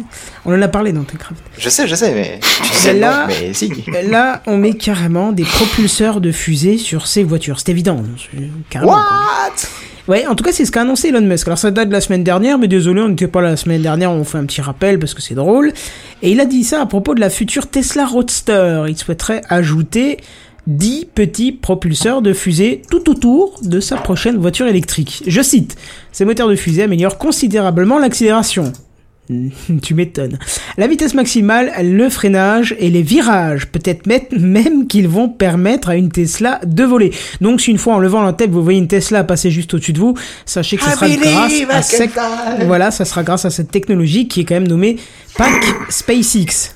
Forcément. Ah bah oui. Bravo. Bah oui. Je pense juste qu'elle atterrisse encore, hein, parce que si elle va se mettre à tourner autour de Mars, ça va faire tellement plus simple. Ils sont pas mauvais pour les atterrissages, hein, quand même. Ouais. Alors, généralement, qu'est-ce qu'on met dans les propulseurs ? On met du kérosène. Bah là, rassurez-vous, point de kérosène dans votre voiture. Eh ouais. Ces petits propulseurs de fusée, ce seront des petites bonbonnes d'air comprimé de type COPV. Alors comprenez Composite Overwrapped Pressure Vessel. Je sais pas si je l'ai bien prononcé. Ton accent. Je vais prendre ça tout de suite et le mettre dans Google Translate, ça m'intéresse beaucoup. Mais en fait, c'est les petits RCS qu'on peut avoir dans Kerbal. Oui, dans Kerbal, ouais. D'accord. Bon, en tout cas, c'est normalement conçu pour accueillir du gaz, hein, comme de l'hydrogène. Récipient sous pression composite suremballé. Ouf, voilà. Suremballé, voilà. Deux coups de cellophane au lieu d'une. Voilà. Bon, en tout cas, c'est prévu à la base pour accueillir du gaz, hein, comme l'hydrogène, dont Elon Musk se sert déjà pour ses vols habités commandés par la NASA, je vous rappelle, hein, quand même. C'est le mec qui a la NASA qui lui commande des trucs. Hein. Moi, perso, je commande sur Amazon. Lui, c'est la NASA qui commande chez Elon. Hein. S'ils sont suremballés. Ouais, c'est un peu du style. Ouais. Mais stop à l'emballage, on le dit depuis des années. Au suremballage. Alors, là, le système, il est différent parce que les bonbonnes seront rechargées par une pompe directement alimentée par le système électrique de la voiture. Donc ce serait autosuffisant ? Alors autosuffisant non, parce que c'est une fois que t'as plus de batterie dans la voiture... Oui, mais en termes de... Enfin, au niveau des bonbonnes en soi, je veux dire, une fois qu'elles sont vides, il y a quelque chose qui fait que les bonbonnes se rechargent... Oui, voilà, t'as pas besoin de les plugger quelque part pour... tu sais, comme c'est les petits trucs Zippo là que tu recharges, enfin les petits briquets là que tu recharges avec les bonbonnes. Non, à là, mon avis, ça va se recharger avant même que ce soit vide. Dès que tu commences à consommer un petit peu, au moment où tu freineras, par exemple, bah, t'emmagasineras de l'énergie, ce qui fera générer un petit courant pour la pompe et qui du coup générera un petit peu d'air pour la machine. Mais Damien, tu dis à Bazud, moi qui attendais des propulseurs électriques, bah indirectement ils le sont, puisqu'ils sont rechargés de manière électrique et en plus en pompant directement l'air ambiant quoi. Donc c'est génial, pas mal quoi. Oh putain, je suis. Et ça pollue pas. Et mais ça pollue pas effectivement. Alors par contre, ça pollue pas. L'intérêt aussi, c'est que si on pouvait récupérer l'hydrogène pour faire des centrales à fusion, je dis ça, je dis rien, hein. Grosse contrainte cependant, ça prend de la place. Hein, ah. Ouais, et il faudra mettre une croix sur les deux sièges arrière. Ouais. En même temps, c'était un roadster, c'était pas fait pour accueillir le pape à l'arrière. Hein. Oui, non, mais quand même, tu peux oublier d'emmener ta petite famille pour faire des accélérations qui ont de propulsion au fond du siège. Hein. Là, c'est mort. Hein. Tu laisses la place au le propulseur. Le pape, tu le mets sur. Voilà. Oui, là, tu peux le mettre sur le propulseur, qui va bien propulser loin. Ouais. Voilà. T'as le chauffeur et la place du mort, c'est tout. Ouais. Bah oui, pour le pape. Alors bon, rassurez-vous, cette idée, autant saugrenue qu'elle soit, c'est pas encore une idée hallucinante née dans la tête d'Elon Musk. Il y a Bosch, l'équipementier automobile, l'équipementier automobile, c'est chaud à dire ça, qui travaille déjà sur un concept de ce type à base de propulseurs à gaz, mais sur des motos, et ce serait juste conçu pour éviter les glissades et les chutes à moto. Alors, tu vois, je pense que ça renforcerait encore l'effet de un genre de truc qui serait couplé genre avec un accéléromètre et puis qui compense un peu si jamais vraiment ça va un bas, c'est pas con. Bah, même pour la Tesla, ça serait l'idée. Hein, oui. C'est bien pour éviter le guidonnage. Je sais pas, Seven, si t'as eu l'occasion de subir un guidonnage. Saloperie, ouais. C'est le petit truc qui t'actionne le nerf le plus long du corps, tu sais. C'est la petite vibration dans le cul qui te fait friser les cheveux, tu vois. Parce que là, tu sais que tu vas peut-être mourir. Alors là, je sais que ça contracte, effectivement. Là, tu sais. Ah oui, là, tu sais. Hein. Ouais. Rigole pas trop. Bref, Seven, tu veux un complément? Oui, effectivement. Alors, juste pour compléter déjà sur les petits propulseurs, là, il y en aurait pas que derrière pour faire avancer la voiture, il y en aurait sur les côtés, devant, au-dessus. Mais c'est ce que j'ai dit au début, j'ai dit tout autour de la voiture. Ouais. Et du coup, c'est vraiment pour améliorer l'efficacité de la voiture. C'est un petit peu comme les systèmes les DGL et tout ça. J'ai plus le nom français. Bref, ce serait pour un petit peu comme les systèmes électroniques qui permettent de ralentir la roue intérieure du virage pour accélérer à l'extérieur, etc. C'est la même philosophie. C'est pour faciliter la prise de virage, etc. Donc, encore une chose que j'ai dit tout à l'heure, mais oui. Autre chose, que tu n'as pas dit, c'est que, justement, les lance-flammes, c'est pas forcément des jouets pour enfants, mais bon, ça y est, les livraisons, elles ont commencé. Oui, j'ai vu des vidéos, c'est marrant. Alors j'ai vu surtout une photo qu'Elon Musk a tweetée où tu vois donc un monsieur, sa femme, le lance-flamme dans les mains, très bien. Et le berceau devant. Et putain. Ouais. Arrête tes conneries. Je te jure que si, je te la retrouve si tu veux. Ah bah volontiers, parce que je pense que c'est là la fin de ton appel. Je m'en occupe, je vous laisse continuer. C'est du même acabit de Michael Jackson qui présente son gosse au-dessus de la barrière. Quoi. Exactement. Je n'ai vu que cette photo, moi, perso. Mais voilà, c'est exactement pareil. Et d'ailleurs, on parle pas de lance-flamme, on va parler de pas un lance-flamme, parce que c'est comme ça qu'il faut les appeler officiellement. Ah bon ? Oui, parce que en fait, la douane aux États-Unis n'autorise pas l'expédition de produits qui s'appellent lance-flamme. Donc, pour contrer le problème, il s'est dit, on va l'appeler par lance-flamme, tout simplement. Non, mais ça suffit. Et ça suffit. Putain, les Américains, ils ont vraiment été rabotés à la scie circulaire, c'est pas possible. Mais putain, mais les gars, quoi. Mais enlever, du coup, dans le chat interne de chez nous, j'ai mis l'image. Je sais pas. Voilà. C'est une honte. Sur le coup, alors je suis désolé, America, je vais me faire traiter, je vais me faire traiter. Mais quand j'ai ouvert la photo, j'ai cru que la dame, elle était enceinte, mais du haut. Je la mets sur le chat du, voilà. Moi aussi, j'ai cru qu'elle était enceinte, mais pas du. Juste enceinte, quoi. Enjoy, chers amis auditeurs qui êtes là en live, cliquez là-dessus et puis ma foi, perdez foi en l'humanité. Bonne chance. Et sinon, du coup, pour terminer sur l'actualité de Tesla, bon, ils ont eu un sabotage cette semaine, mais moi perso, j'ai vu la news passer, j'ai pas eu l'occasion de la lire dans le détail. Non, moi non plus. Et ça fait suite certainement au licenciement des 4000 employés que Tesla s'est séparé, soit environ 9% de masse salariale globale, afin de pouvoir générer des bénéfices avant la fin de l'année. Ce serait bien. Et donc on a eu un gros débat sur le Slack justement, sur l'histoire du fait que les salariés qui ont été licenciés, ils ont été remerciés et en fait eux ils disaient merci Elon, espérons que tu puisses continuer. Oui ça là, c'était ouf, oui, je me suis fait virer mais je t'aime. Ouais voilà. What ? C'est peut-être un peu exagéré, mais je trouve que c'est pas mal. Non, mais pour imaginer l'idée. Mais en tout cas, voilà, venez sur le Slack un peu, parce que vous voyez qu'on discute de choses sympathiques. Oui, on a eu un débat assez intéressant avec Oasis à ce propos. Voilà. Bon, on a des divergences d'opinion et ce sera totalement incompatible, mais ouais. Mais c'est les divergences d'opinion qui font les conversations construites et intelligentes. Construites, oui, exactement. Si tout le monde va dans le même sens, je te rappelle que comme ça, on a tué des millions de gens. Hein. C'est pour ça que je participe jamais, parce que je suis nul en débat. Mais nul de chez nul, c'est pas la peine. Voilà, donc voilà pour les dernières actualités de Tesla. Hein, je pense qu'on peut passer à la news suivante. Je pense. Bah allez. Oui, si tu veux, il n'y a pas de souci, il suffit de me dire et on y va.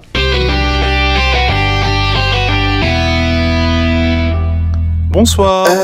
Samedi dernier, enfin pas samedi là, mais samedi d'avant, il y avait eu la Free Day 2018. Mais qu'est-ce que c'est que la Free Day 2018? C'est le jour de la liberté. Ah non, c'est le jour de où t'as pas de débit, où dès que t'ouvres YouTube, il y a tout qui plante, ouais, je vois. Mais qu'est-ce que c'est donc? C'est une sorte de keynote à la sauce Free. Ah, j'étais pas au courant. Ben moi non plus. Je pense que ça doit être la première... Alors, pas du tout, parce qu'en fait, ils en étaient à la 14e édition. Ouh, oui, est-ce que tu peux, juste par contre, parce que c'était assez drôle, nous dire quel jour ça a eu lieu, que je rigole?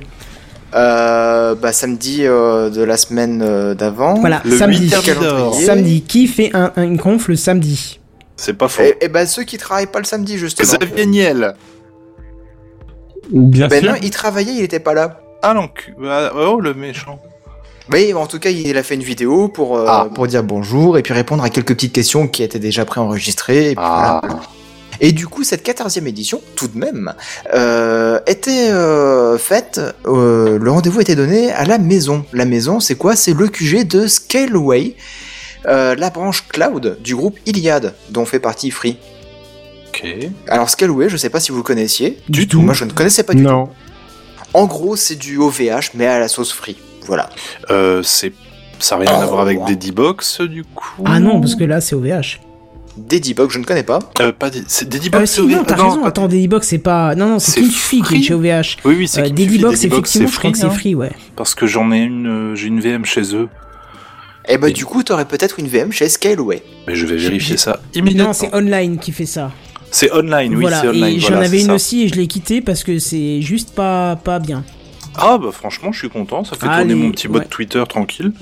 Ah oui c'était un petit truc voilà, mais j'avais le Mumble dessus et un serveur Minecraft, c'était bof hein. T'as mis un blog qui dit ceci est une révolution. Online Scaleway. Bien je vous ai dit. Attends, faut quand même dire signé Xavier Niel.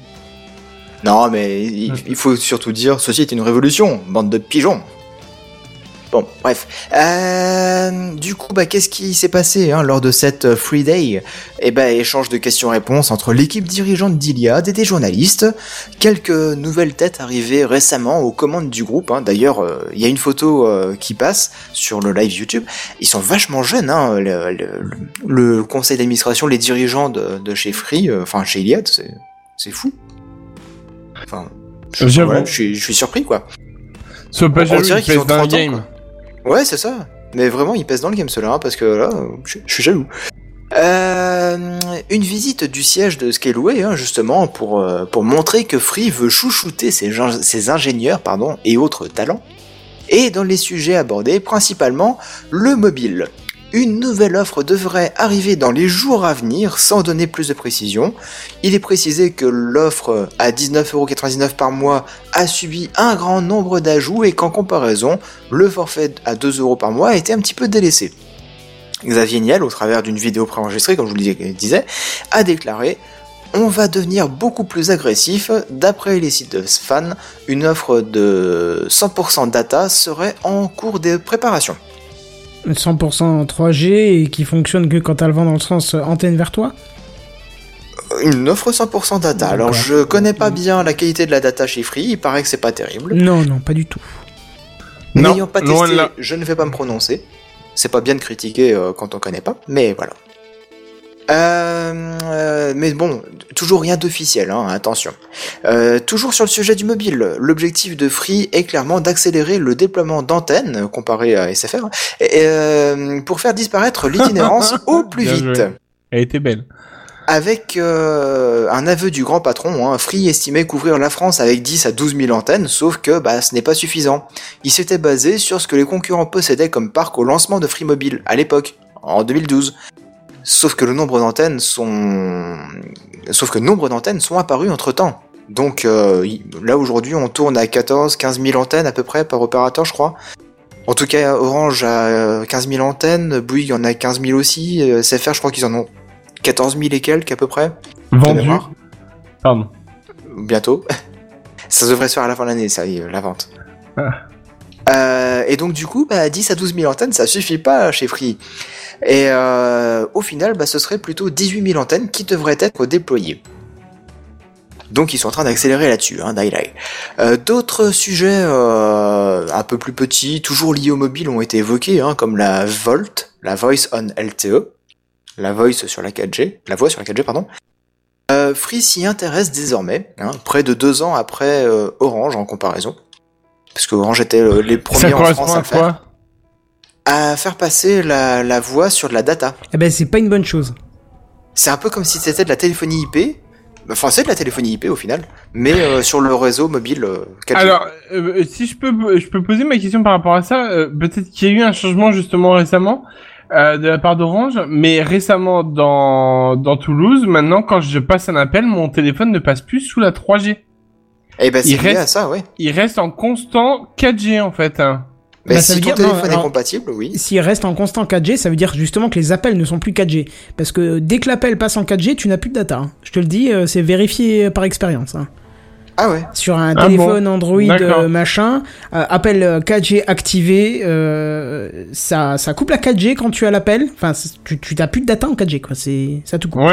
Ce qui peut être embêtant si tu as envie de dire attends 2 secondes, je vais chercher le mail que je te disais tout à l'heure. Mais c'est pour ça. Bah non, ça marche pas. Oui, c'est très contraignant parce que du coup tu bascules en 3G, ce qui est catastrophique. Je comprends pas cette entre guillemets cette réservation de bande passante. Alors peut-être que c'est dû à ce téléphone-là.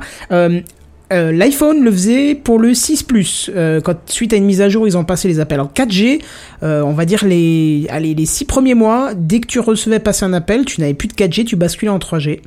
Et après ils ont dû corriger, ou je sais pas ce qu'ils ont fait, mais je n'ai plus rencontré le souci, et là je l'ai revu sur un téléphone Sony il y a pas longtemps.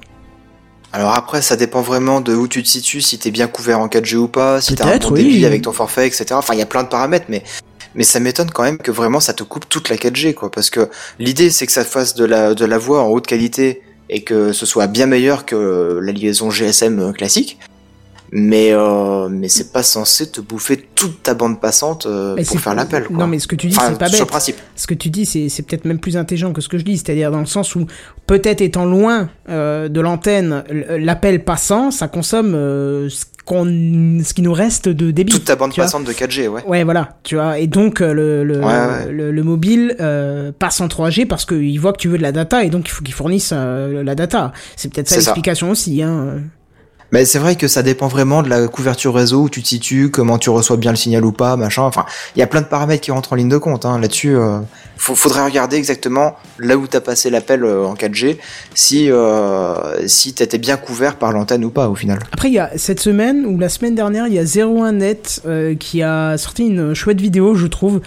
Certes, ça a été fait chez Bouygues Télécom, mais peu importe, pour la technologie, c'est pas mal. Ils ont été visiter, en fait, un bloc d'antenne, enfin, ils ont expliqué un petit peu ce qu'il y avait dedans et comment les appels étaient transmis entre les opérateurs, quand c'est en interne. C'est assez intéressant. Ça va falloir que je le regarde, ouais. Ouais, c'est vachement intéressant. De l'antenne au mobile, c'est expliqué, donc c'est assez sympa. Ce serait très intéressant, effectivement. Rappelle-moi-le pour plus tard. C'est ta mission pour ce soir. Sinon, pour continuer un petit peu sur Free, toujours pas de carte SIM NFC chez Free parce que il y a aucun service de paiement qui n'est prévu pour le moment. Donc c'est la raison pour laquelle vous ne pourrez pas payer avec votre mobile. Voilà. Concernant la 5G, Free ne se précipite pas dessus, hein. Il préfère capitaliser sur un savoir-faire en smart cell. Ces petites antennes plus nombreuses mais plus faciles à intégrer aussi et un peu moins puissantes. Pour déployer 3G, 4G, plutôt que de lancer une offre 5G, et donc du coup l'offre 5G elle arriverait plutôt en 2020-2021, pas avant. Donc certes le déploiement mobile va s'accélérer, mais le fixe alors. Eh bah pas d'inquiétude, parce que Free compte bien accélérer le déploiement de la fibre aussi. À ce sujet, la politique de l'opérateur low cost a toujours été de ne pas déployer en propre, mais de cofinancer en collaboration avec les autres opérateurs sur toute la zone AMI.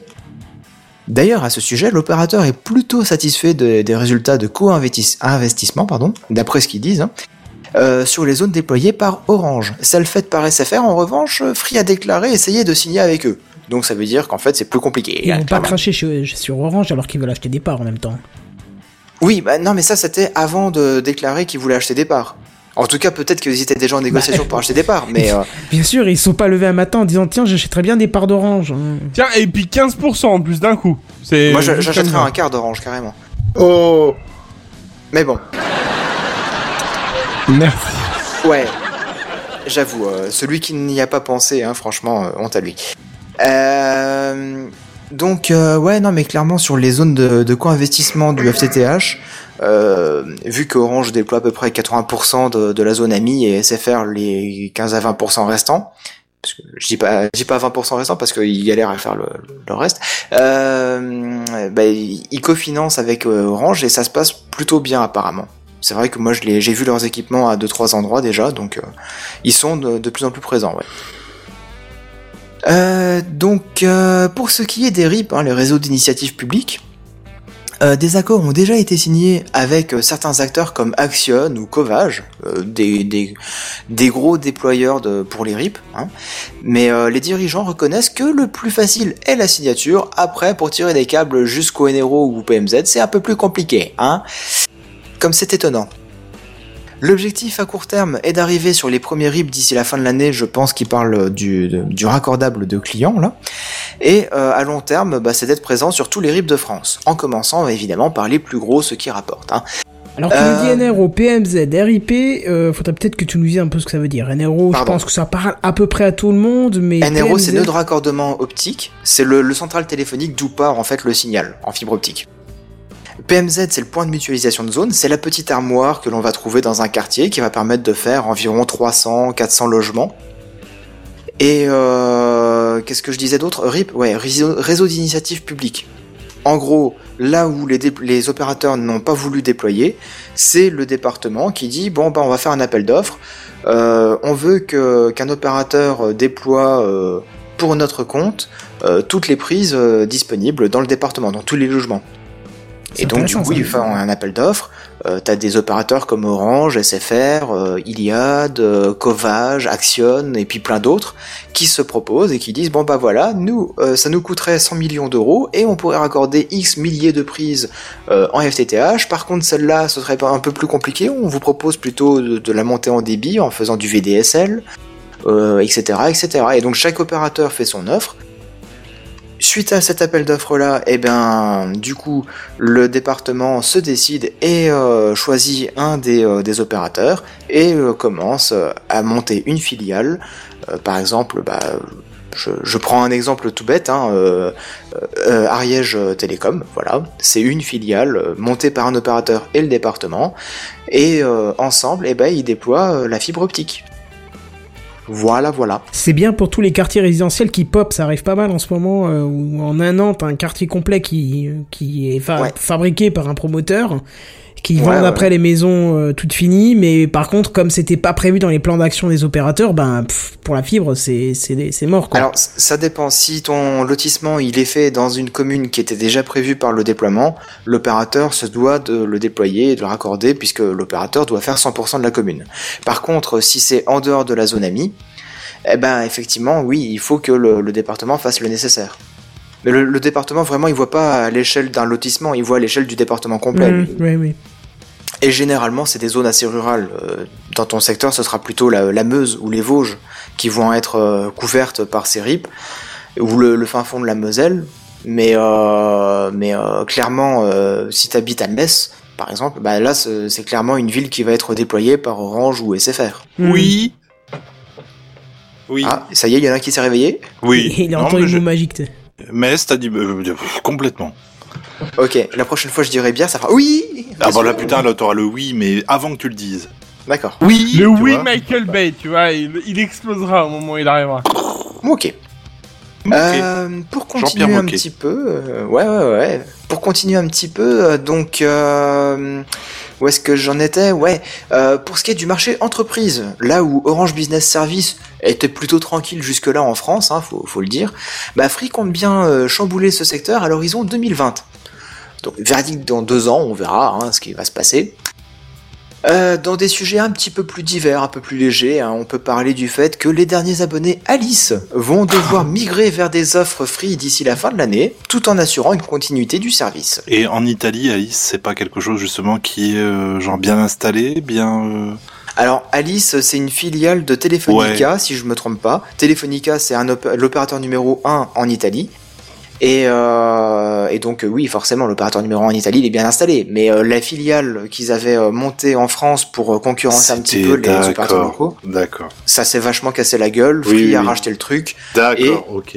Je suis étonné, en fait, qu'il y avait encore des clients chez Alice. Hein. Bah oui, mais il y a toujours des gens qui ont une adresse atoinadou.fr. Hein. Ouais, mais ça, c'est un peu normal parce que les serveurs ont migré vers Orange. Oui. Mais c'est le problème, c'est d'avoir encore la box Wanadoo. Ah, attends qu'elle fonctionne. Beau. Bah oui. Et le collector, hein, tu la mets au musée après. Attends. Ou les tu sais, les vieilles box 9 Télécom, la noire et blanche, tu vois. Je sais pas si vous j'en ai eu celle-là, ouais. Ouais j'avais une Club Internet Box. Hein. Il y en a plein qui l'ont encore. Enfin, il y en a qui ont encore Canal Satellite avec la parabole. Oui. Pour ça, il faut aimer la télé. Ouais. Et accrochez-vous bien, messieurs, dames. Bah parce que là, je vous parle d'Alice. Oh. Mais pire, il y a encore des abonnés Liberty Surf. What ? Mais attends, s'ils ont supprimé Alice, c'est qu'Alice est partie au Pays des Merveilles. Et Mozzarella. Oh. Non mais attends. Des abonnés Liberty Surf, quoi. Je n'avais pas entendu ce nom depuis l'arrivée de la DSL depuis il y a 18 2001. Ans, à peu près. Ouais, c'est un peu ça. Ouais, c'est ça, hein. France Internet.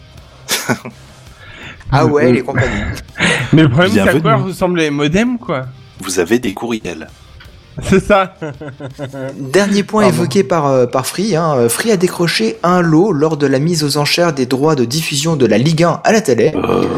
Alors honnêtement... Putain, j'ai pas de jingle, on s'en bat les couilles, c'est dommage. Oui, j'aimerais beaucoup un truc du genre, bon, bah allez, on passe à la news suivante. Non, mais c'est pas pour parler du foot, hein, c'est pour parler vraiment de cette histoire de droit de diffusion. D'accord. Parce que SFR avait beaucoup parlé de ça, mais honnêtement, Free, personne n'en avait entendu parler. Alors la raison à cela, c'est qu'en fait, Free a pris le lot numéro 6, et donc il y avait 5 lots plus intéressants avant, donc c'est pour ça, en fait. Ouais, enfin, SFR était tellement dans la merde au niveau de thunes qu'au final, ils ont racheté plein de trucs, et ça m'avait tué ce jour-là, quand même. Ouais, mais ils ont tenté des choses, on verra bien si ça se passe ou pas. Y avait des histoires comme quoi, finalement, Orange va payer une contrepartie à SFR pour avoir les droits de diffusion aussi, parce que, ils se disent, ça peut nous rapporter de l'argent, donc on va pas laisser SFR manger la part du gâteau tout seul, hein. Et du coup, Free a aussi une petite part de diffusion, et donc, grâce à cela, Free pourra proposer des extraits de l'intégralité des matchs en quasi-direct entre 2020 et 2024. Alors je sais pas comment vous comprenez la phrase, je répète, hein, Free pourra proposer des extraits de l'intégralité des matchs en quasi-direct. Très bien, repassez cet extrait à 50% de vitesse en moins. Free pourra proposer des extraits de l'intégralité des... Mon Dieu ! Des extraits de l'intégralité des matchs. Et c'est même pas en direct, c'est en quasi-direct. Quasi-direct. Qu'est-ce que c'est que ce truc, quoi? C'est à quel moment ils vont se dire... C'est quasi de la merde, hein, on va être honnête. Il y a eu un but. Alors, non, mais mettez-vous en situation, imaginez le truc. Donc, il y a un match, peu importe, on s'en fout de qui contre qui, Tourcoing contre Caen. Tourcoing marque un but. 2 minutes après, je sais pas comment, ils vont te dire, vous pouvez voir cette action qui vient d'avoir lieu il y a 2 minutes. Comment t'intègres ça dans un bouquet? Non, le problème étant, c'est à quel moment le mec de Free l'a levé la main pour dire, hey, je propose une entière sur ça. Tu sais, on a quand même des chaînes de sport qui commandent, j'ai vu ça, je savais pas, hein, qui commandent des matchs de foot en faisant des dessins sur un tableau. What? Ouais, il y a une chaîne qui fait ça parce qu'ils ont pas les droits de diffuser les matchs. Alors il y a l'audio, il y a l'audio qui passe d'un commentateur et un mec qui dessine au tableau l'action qui est en train de se passer, quoi. Ah oui, d'accord, ok, un peu comme au tribunal. Ah ouais, je croyais que c'était que au tribunal une scène en particulier. Non, c'est tout le match comme ça. Ah oui, mais tout le match, ils suivent et ils commentent. En gros, eux, ils sont en train de regarder la chaîne qui a les droits et ils en parlent et ils font des dessins. Sur un tableau, ils montrent comment les joueurs sont placés avec des... c'est génial. Ah ouais, non, c'est quelle chaîne qui propose ça? Je ne sais plus, je l'ai vu ça dans un zapping, je me suis dit, mais c'est surnaturel, quoi. Mais non, ça existe vraiment. Ah bah voilà, Flag nous dit, c'est l'équipe TV, je crois. Mais l'équipe, c'est pas un truc de... Non, d'équitation. Non mais attends, ils ont les droits quand même, je pense. Je connais pas les chaînes. C'est l'équipe, quoi, je veux dire... Ouais, c'est par rapport au journal, au magazine L'Équipe, et donc ils ont une chaîne de télé, ils passent pas mal de sport en tout genre. Enfin, après, de qui ils dépendent au niveau de la télé. Ils ont peut-être pas l'argent pour acheter. Hein. Je pense, hein. C'est un journal, hein. C'est un papier. À la base. Ah bah s'ils ont que le pognon pour faire un tableau blanc et des feutres, ouais, je pense. Alors, il précise, Flag, il a dû voir le truc. On voit les commentateurs aussi à l'écran pendant le live, genre comme si la caméra était dans le mauvais sens. C'est génial. Oh là là, c'est génial. Tu vas aller tes caméras vers les commentateurs qui sont dans le stade et qui commentent le truc. Non. Et surtout, tu prévois une émission que tu prépares, que tu planifies en disant ça va marcher de ouf. Ouais, c'est ça. C'est, tu dis, on a tous bien rigolé. Quoi. C'est voilà. Quoi. Bon, vous voyez, on peut rigoler à propos du foot. Hein. Bon, toujours est-il qu'un accord entre SFR pour la chaîne de télé SFR Sport et Free, l'accord serait difficile. Hein. Les sommes demandées par l'opérateur au carré rouge sembleraient délirantes, selon Xavier Niel, mais il espère aboutir malgré tout. Voilà, pour ceux qui veulent voir du sport chez Free, ça devrait aboutir un jour, mais on sait pas quand. C'est pas ça, quoi. Voilà. Donc peut-être entre les tableaux blancs et puis les images quasi directes, hein. Sur un malentendu. Quasi direct. Bah, écoutez, le but de Platini en 92, bien sûr, quasi direct, quasi direct. Oui, ou le but de la main de Eric, non pas Maradona, Diego Maradona. Oh là là, oui, mon Dieu. J'allais dire Eric Cantona, mais non, c'est pas ça. C'est quasi du direct, les gars. On l'a diffusé 20 ans plus tard. Mais oui, qu'est-ce que vous comprenez pas dans quasi direct, tas de cons. C'est ça, hein, légalement, c'est quasiment en direct, hein. Bien sûr. Quasiment, c'est fou. N'importe quel juriste vous le dira. Un jour, peut-être, vous l'aurez. C'est... Bon, on s'est bien marré, je pense qu'on va pouvoir parler un petit peu de jeux vidéo grâce à JNBR, notre amateur de jeux vidéo. J'aime beaucoup le jeu vidéo. 3, 2, 1. Bonsoir. J'aime bien ça. Bien. Bonsoir. Ben, oui. Ah. Messieurs, il y a de cela une semaine ou deux, je sais plus vraiment, a eu lieu l'E3 ou l'E-Cube, si vous faites partie de cette frange de la population qui aime bien prononcer les trucs à l'anglaise et personne vous en veut du moment que vous savez de quoi on parle. Même si vous êtes du genre E-Cube, il y en a qui disent E-Cube. Ah, l'E-Cube, j'ai vu des trucs de ouf, mais enfin là je suis un peu jetlagué, je peux pas vraiment t'en parler parce que E3. Ah, tu m'en parles à Zap. E3. Écoute, je te fais une propale et puis par contre je sais pas si ce sera, enfin désolé, on verra bien. Donc même si vous êtes du genre à dire Adobe au lieu d'Adobe, on vous en veut pas, personne vous en veut, moi je vous en veux pas, y a pas de souci. Longue vie et prospérité, cher ami IE. Le 3 qui correspond donc Internet Explorer. Le 3 donc qui correspond qui correspond donc à Electronic Entertainment Expo. Tain, ça fait 3E, E3, waouh, so intense. C'est un peu le salon, la grande messe des jeux vidéo, qui s'appelle ça chaque année dans tous les papiers que vous pouvez lire à ce niveau-là. La grande messe des jeux vidéo, le 3. Voilà. Ah, tous les éditeurs viennent et tous les éditeurs viennent avec ce qu'ils ont dans leur besace. Des fois pas grand-chose. Et je dois avouer que cette année c'était un petit peu mieux que d'habitude, parce que j'avoue qu'il y a un truc ou deux qui m'ont mis un peu. Ah là, les deux années précédentes c'était pas ça, c'était pas. Ouais, hein, là cette année, voilà, c'était pas ouf, mais. Voilà, on est sur une bonne pente. On pourrait presque ne pas leur en vouloir du coup avec ce qu'ils ont balancé, quoi. Limite. Donc je vais pas revenir sur cette chronique, hein, cet espace finalement qui est le mien sur la multitude d'annonces des différents éditeurs, même s'il y a des surprises pour plutôt coolos, on va pas se mentir, hein. Starlink, je t'attends de pied ferme. Moi je voudrais plutôt qu'on s'attarde sur un jeu qu'on attendait probablement beaucoup d'entre nous avec impatience, mais avant d'en dire plus, peut-être pouvons-nous rapidement faire un tour de table et que chacun d'entre nous revienne peut-être sur une annonce, quelque chose qui l'a marqué. Seven par exemple. Absolument pas, parce que honnêtement, j'ai pas du tout suivi l'événement. Très bien, Kenton. J'avais entendu certains trucs, mais c'était il y a 2 semaines maintenant. Ah si, il y avait la reprise de Thème Hospital. Ah, bon ? Ouais, il y a un nouveau Thème Hospital, mais c'est fait par des gens qui carrément ont voulu redonner vie. Des gros fans de ouf et qui se sont dit il faut qu'on refasse le truc, quoi. Voilà, qui ont refait un jeu de zéro. C'est même pas une reprise du code existant et adapté, hein. C'est cool ça. Bah, tu trouves déjà des extraits pas de gameplay, mais un trailer qui franchement te donne trop envie, quoi. J'en ai même pas entendu. Ça j'ai retenu, j'ai vu qu'il y avait 2-3 bricoles, mais je t'avoue que ça me touche une couille sans bouger l'autre. Hein. Buddy, quelque chose en particulier, toi ? Alors, moi, il y en a un, même si j'ai pas... Tu me dis Assassin's Creed, ça va mal se passer. Hein. Non, il y en a un que j'ai vu, et je me suis dit que, vu ce qu'ils savent faire, j'avais hâte de le voir. C'est le prochain... C'est le prochain The Elder Scrolls. Oui, mais enfin, le truc, c'est que voilà, ils ont fait une annonce et on sait pas. C'est ça qui m'a embêté. Bah non, pas ouais, ça, je suis d'accord avec toi. Attends, on a deviné la zone. On sait à peu près où ça se trouve, mais oui, c'est tout ce qu'on sait, quoi. Après, je suis d'accord. Après, le problème, c'est que voilà. Mais au moins, ça a été balancé. Ah oui, oui, oui, tout à fait. Donc, au moins, on sait que ça arrive, mais voilà, on s'en doutait. Tu penses bien que c'est une poule aux œufs d'or chez eux. Oui, mais le problème étant, c'est que ça faisait quelques années qu'on attendait une suite, en fait, en théorie. Ça faisait Skyrim, au moins 2 ans. C'était 2012. Oui, ça faisait au moins 2 ans qu'on attendait quelque chose. On a eu le temps de se bouffer tous les remasters du monde. Ils font aussi, je crois, un Elder Scrolls dans l'espace. J'ai oublié complètement le titre. Pardon ? Un Elder Scrolls dans l'espace. De la part du même. Ouais, mais bon, pas dans l'univers d'Elder Scrolls, mais une sorte de voilà, le même principe. En mode médiéval, ça c'est un peu compliqué avec une épée dans un vaisseau. Il y a BGE2 aussi, Beyond Good and Evil 2. Oui. Why not? Qui c'est qui écrit dans mon conducteur là? C'est moi, pardon, je retire. Bon, bref, moi je me suis trompé de fenêtre. Qu'on s'attarde sur un jeu qu'on attendait donc probablement avec impatience. Moi, mon annonce à moi, ma frustration, mon attente, c'est Cyberpunk 2077. Derrière qu'est-ce que c'est que ce jeu ? Eh ben voilà, justement, je vais introduire un petit peu le truc. Derrière ce nom, tout droit, ici, c'est l'introduction. C'est l'intro. Aïe, aïe, aïe. Non, ouais, c'est bien. Non, continuez, merci. Derrière ce nom tout droit issu des années 80, parce qu'il y a le mot cyber dedans, hein, il y a avant tout une société, CD Projekt, une petite boîte polonaise. Pareil, années 80, CD, qui lorsqu'elle a sorti son premier jeu The Witcher n'avait qu'un PC, une table et une chaise dans un box Rikiki pour le présenter. La photo se trouve sur internet.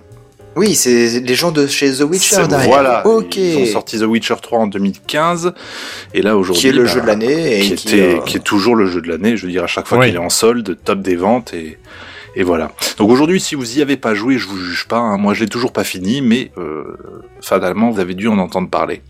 Au-delà du fait que The Witcher est adapté d'une saga littéraire polonaise, et c'est surtout le 3 dont je vais vite parler parce que c'est le salon ou le jeu. Ouais, j'avais demandé c'est bien le vu 3 oui. Non, Witcher 3. Parce que Witcher 3, je l'aime beaucoup, c'est probablement l'épisode que j'ai le plus joué parce qu'il y a un monde avec sa cohérence, avec une écriture ciselée, avec des personnages hauts en couleur, avec un environnement qui pour peu qu'on adhère à ce type de concept a vraiment une âme en fait, si tu veux. Tu vas pas dans un paysage quelque part, tu vas pas dans la campagne et te dire campagne. Non, c'est une campagne qui a vraiment.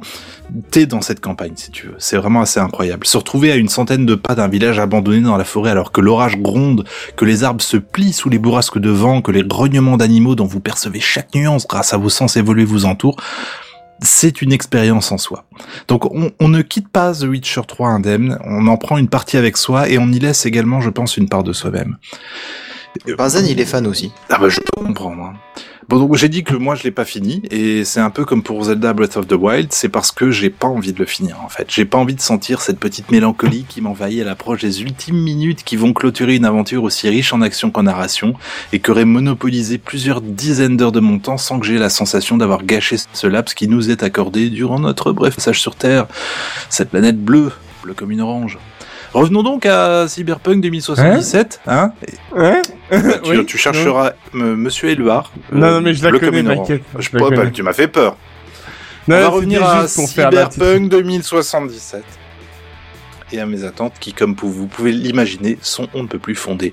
Mais ce serait intéressant de très rapidement définir le terme, le genre cyberpunk. Si j'en crois Wikipédia, le cyberpunk, association de mots cybernétiques et punk, est un genre de la science-fiction très apparenté à la dystopie et à la hard science-fiction. Il met souvent en scène un futur proche avec une société technologiquement avancée, notamment pour les technologies de l'information et la cybernétique. Donc ça, c'est vraiment la grosse partie émergée du cyberpunk. La partie qui va donner un aperçu d'ensemble au grand public. Blade Runner, par exemple, c'est du cyberpunk. Deus Ex, le jeu, c'est du cyberpunk. Judge Dredd, le 5e élément, Matrix ou même le roman Neuromancien de William Gibson sont également des œuvres considérées comme cyberpunk. Frostpunk ? Ah non, ce serait... Non, on serait moins Frostpunk, on serait plus dans le steampunk, mais dans le froid.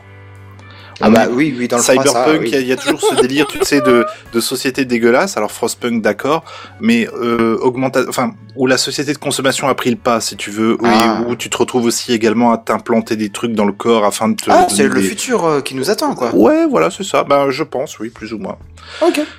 Donc Cyberpunk, ou plus précisément Cyberpunk 2013, j'ai dit 2077 tout à l'heure et je passe à 2013, qu'est-ce qui se passe ? Bah, c'était en fait à la base un jeu de rôle papier avec tous les avantages et les inconvénients, s'il en est, qu'un tel format puisse proposer.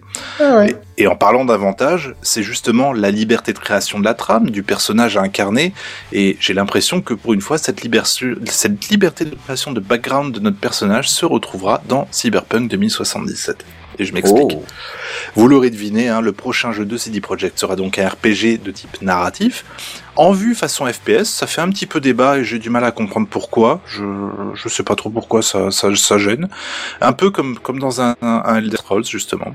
Et la démo de 50 minutes qui a été montrée à certains privilégiés lors du salon de l'E3 a présenté le cadre de jeu Night City, une ville énorme et tentaculaire dans laquelle vous allez évoluer avec votre avatar et sans aucun temps de chargement. Une fois que le jeu a chargé, il n'y aura plus aucun temps de chargement. C'est pas GTA, quoi.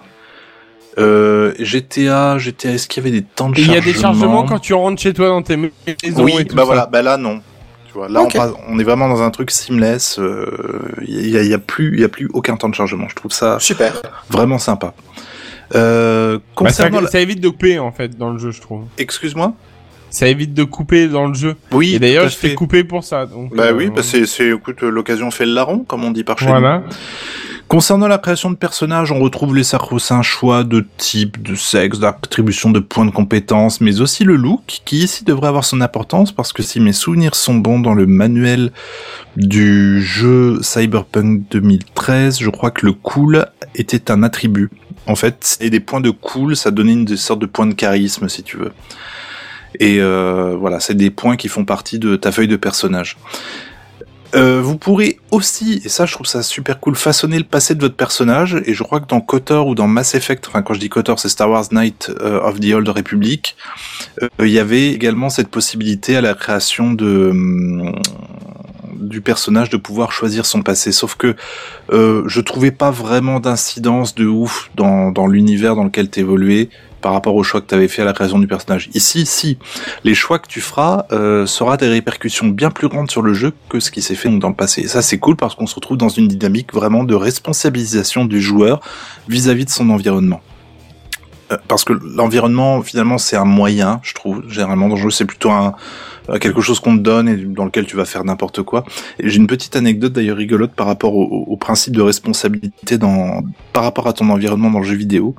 Il y a 2-3 jours de ça, j'ai lancé une partie de Postal 2. Je sais pas si vous connaissez. Oh, à l'ancienne. Voilà. Que de nom. Postal 2, grosso modo, c'est un jeu... Le chat sur le flingue. Tu joues un loser dans une caravane qui a des tâches très simples à faire dans sa journée, c'est-à-dire c'est un room-like, hein. T'es dans une petite ville qui s'appelle Paradise City, qui est c'est vraiment tout petit, une satire vraiment exagérée de l'Amérique d'aujourd'hui, avec tout ce qui ça peut compter de racisme. D'ailleurs, il y a un film de Uwe Boll qui est ignoble. Et Postal 2, c'est pour leur donner une idée, quoi. Oui. Et Postal 2, si tu veux, donc t'as, par exemple, ça se divise en journées. Donc t'as lundi, mardi, mercredi, jeudi, vendredi, samedi, dimanche, qui sont des DLC. Et le lundi, t'as 3 choses à faire. T'as aller récupérer ton chèque au boulot, l'encaisser et aller acheter du lait. Y a rien de ouf, si tu veux. Sauf que, effectivement, tu te retrouves dans des situations qui font que t'as juste envie d'une chose, c'est de sortir ton pétard et de buter la gueule de tout le monde, de te retrouver avec les flics au cul, patati patata. Et moi, j'ai fait une session de jeu où je me suis dit, faisons-le en full normal, en fait, comme dans la vraie vie, full pacifiste. Et j'ai trouvé cette expérience vraiment intéressante parce que je me suis retrouvé dans c'est ce que t'as mis sur Twitter, là. Ouais, et c'était tellement cool à faire, en fait. C'est sûr que regarder des images du jeu, ça me paraît quand même assez violent, tu dis non. C'est violent, effectivement, si tu décides d'être violent. Mais tu peux très bien terminer le jeu sans tuer personne. Donc, dans ce cas, je m'excuse, mais alors, j'ai pas compris le but du jeu, le principe, le style... Le but du jeu, justement, le jeu à la base est con comme pas possible parce qu'effectivement, le jeu, c'est un jeu qui a fait énormément de controverses, qui a été interdit en Allemagne, où rien n'est interdit. Je veux dire, tu peux aller faire pipi sur des prêtres, il n'y a pas de souci. Tu peux te faire pipi dessus et te gargariser avec ton pipi, c'est faisable dans ce jeu-là. C'est idiot au possible si tu veux, mais je pense pas qu'il soit. Je pense que si tu le prends au premier degré, le jeu est idiot, clairement. Il y a pas photo. Je veux dire, tu mets un chat au bout de ton fusil, ça fait silencieux, ça fait maman quand tu tires. C'est con. Sympa. Voilà. Mais derrière ça, il y a une lecture qui est sous-jacente, qui est très intéressante justement sur la société, en tout cas américaine, occidentale d'aujourd'hui.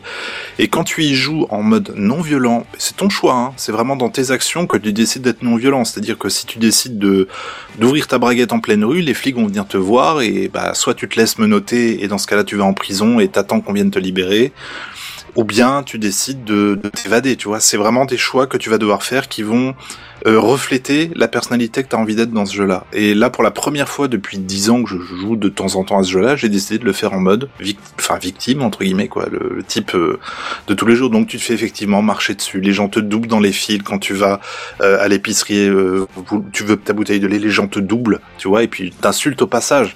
Tout est fait dans le jeu-là pour que tu pètes un plomb. La vie réelle, quoi. Exactement. Et sauf que là, bah, tu te retrouves dans des moments où tu souffles un peu, tu prends sur toi, tu fais non mais c'est pas grave, c'est tout, on va faire comme ça. De toute façon, il n'y a pas un bouton protester. Il y a un bouton éventuellement, si tu appuies dessus, tu demandes à tout le monde de se baisser parce que tu vas sortir une arme. Donc dans ce cas-là, ça ramène les flics, c'est pas ce qu'on veut. Il est idiot, mais il est peut-être pas si idiot que ça. Bref, justement, c'est par rapport à ça que je disais que le côté responsabilité par rapport à l'environnement qui t'entoure était intéressant, parce que je l'ai retrouvé un petit peu dans Postal 2 à ce niveau-là. Le jeu va pas se dérouler de la même façon si tu décides d'agir d'une certaine façon, justement. Et c'est un peu ce qu'ils veulent faire dans Cyberpunk, mais je pense à un niveau, bien sûr, beaucoup plus pointu, si tu veux, beaucoup plus détaillé. C'est-à-dire que, je sais pas, tu vas taper un clochard dans une rue ou un truc comme ça, et un peu comme dans The Witcher, plus tard ça va avoir des conséquences, mais là on va être encore dans des conséquences encore plus poussées peut-être que dans Witcher.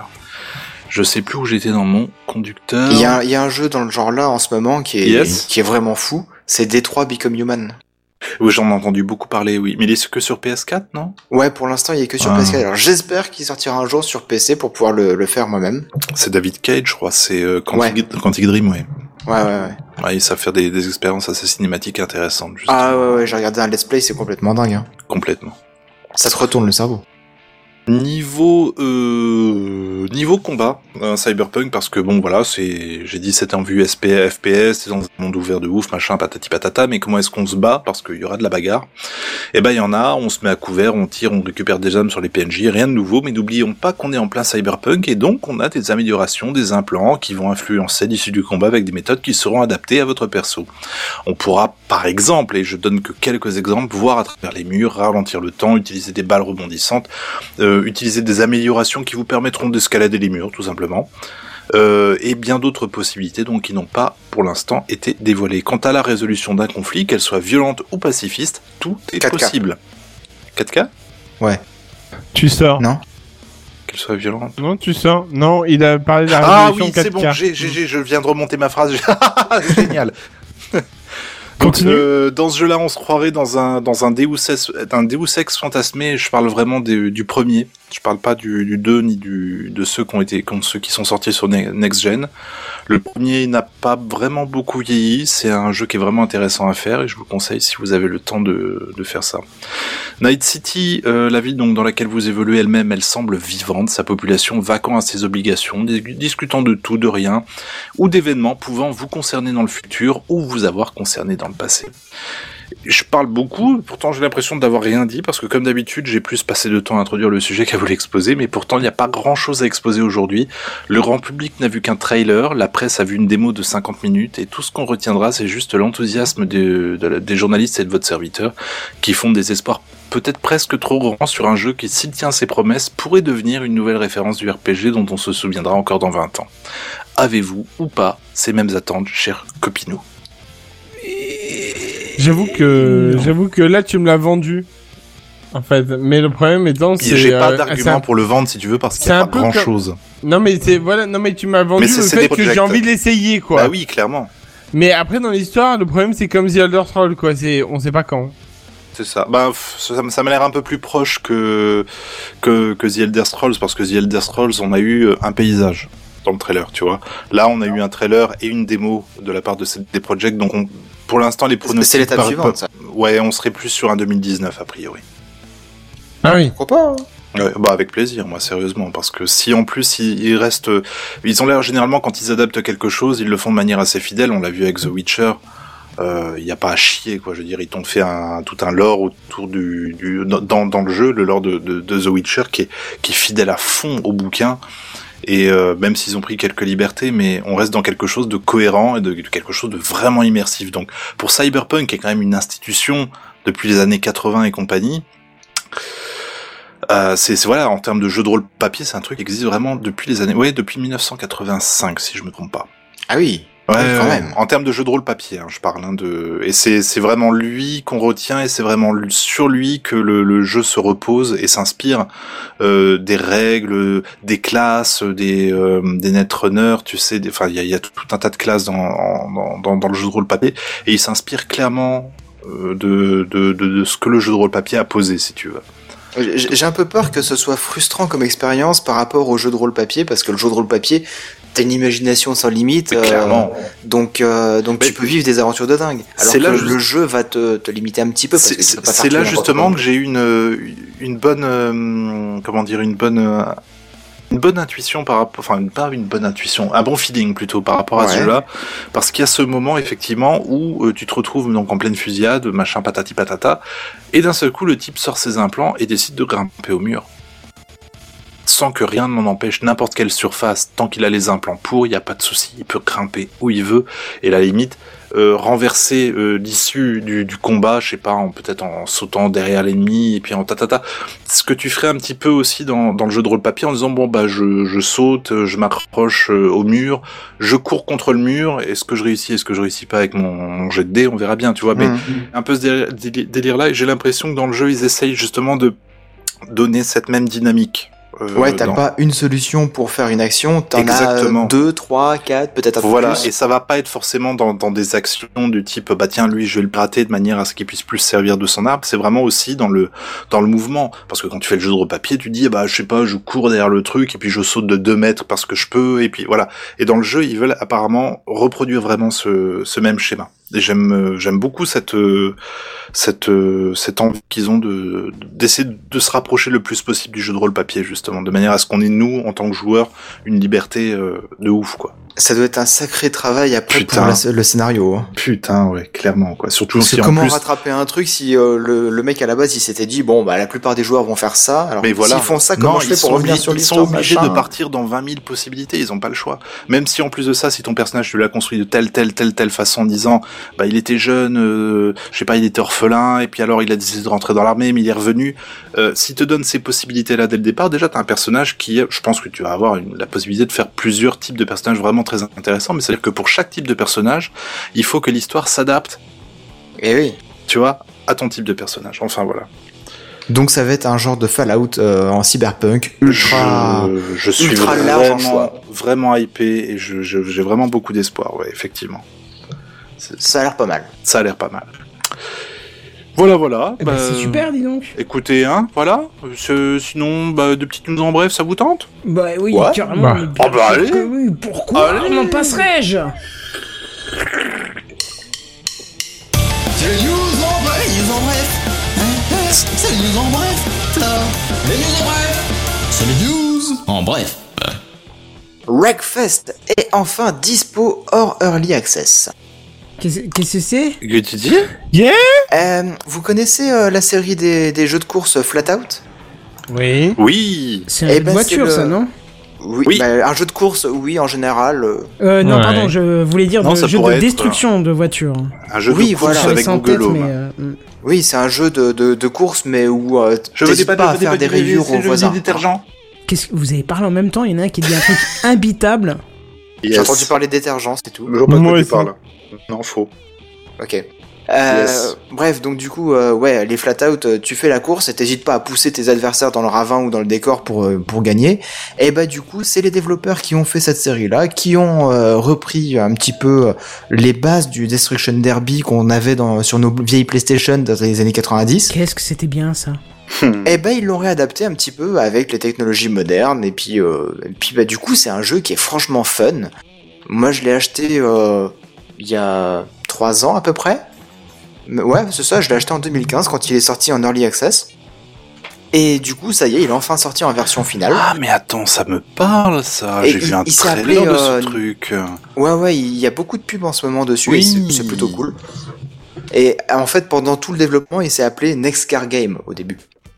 Et du coup, ils se sont dit, non, Wreckfest, ça sonnera mieux. Mais c'est une sorte de Destruction Derby. C'est ça. Oui. C'est exactement ça. Oui, j'ai vu ça, ça donne envie, oui, tout à fait. C'est plutôt réaliste pour un jeu d'arcade dans le genre là.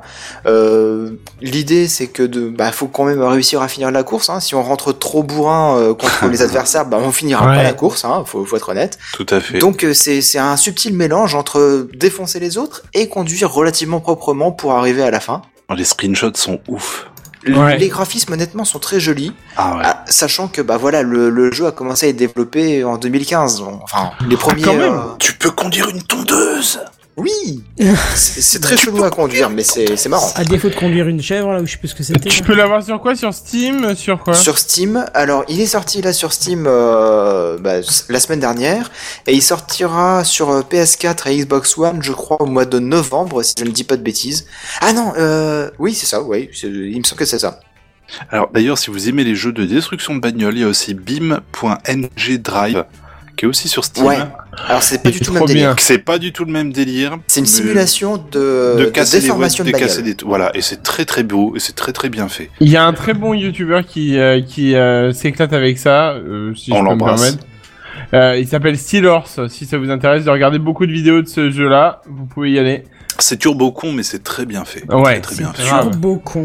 Turbo con. Okay. Mais par contre, il y a une vraie, il y a vraiment un truc, comment on peut dire, pas scientifique, un moteur physique, la physique, voilà. Le moteur physique est ouf, c'est incroyable. Voilà, c'est il est très réaliste dans Beam Engine Drive, ouais. Dans Wreckfest, il est un peu moins réaliste, mais il a l'air déjà assez ouf quand même. Quand il est déjà pas mal, ouais.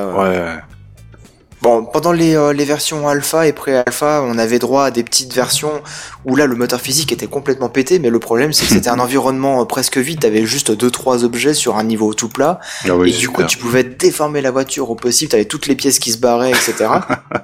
Mais c'était vraiment impressionnant comment tu pouvais détruire la voiture.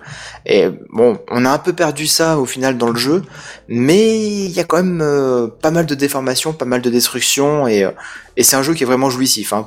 Pour un jeu qui n'était disponible qu'en Early Access, j'ai quand même 55 heures à peu près de jeu dessus. Ouais, ok. Donc c'est du bon produit, je vous le garantis. Voilà. Nickel. Bref. C'est cool. Bref, j'ai changé de news. C'est le plus en bref. C'est le moment d'acheter des SSD. Hein. On parle de 0,2€ par gigaoctet chez Crucial.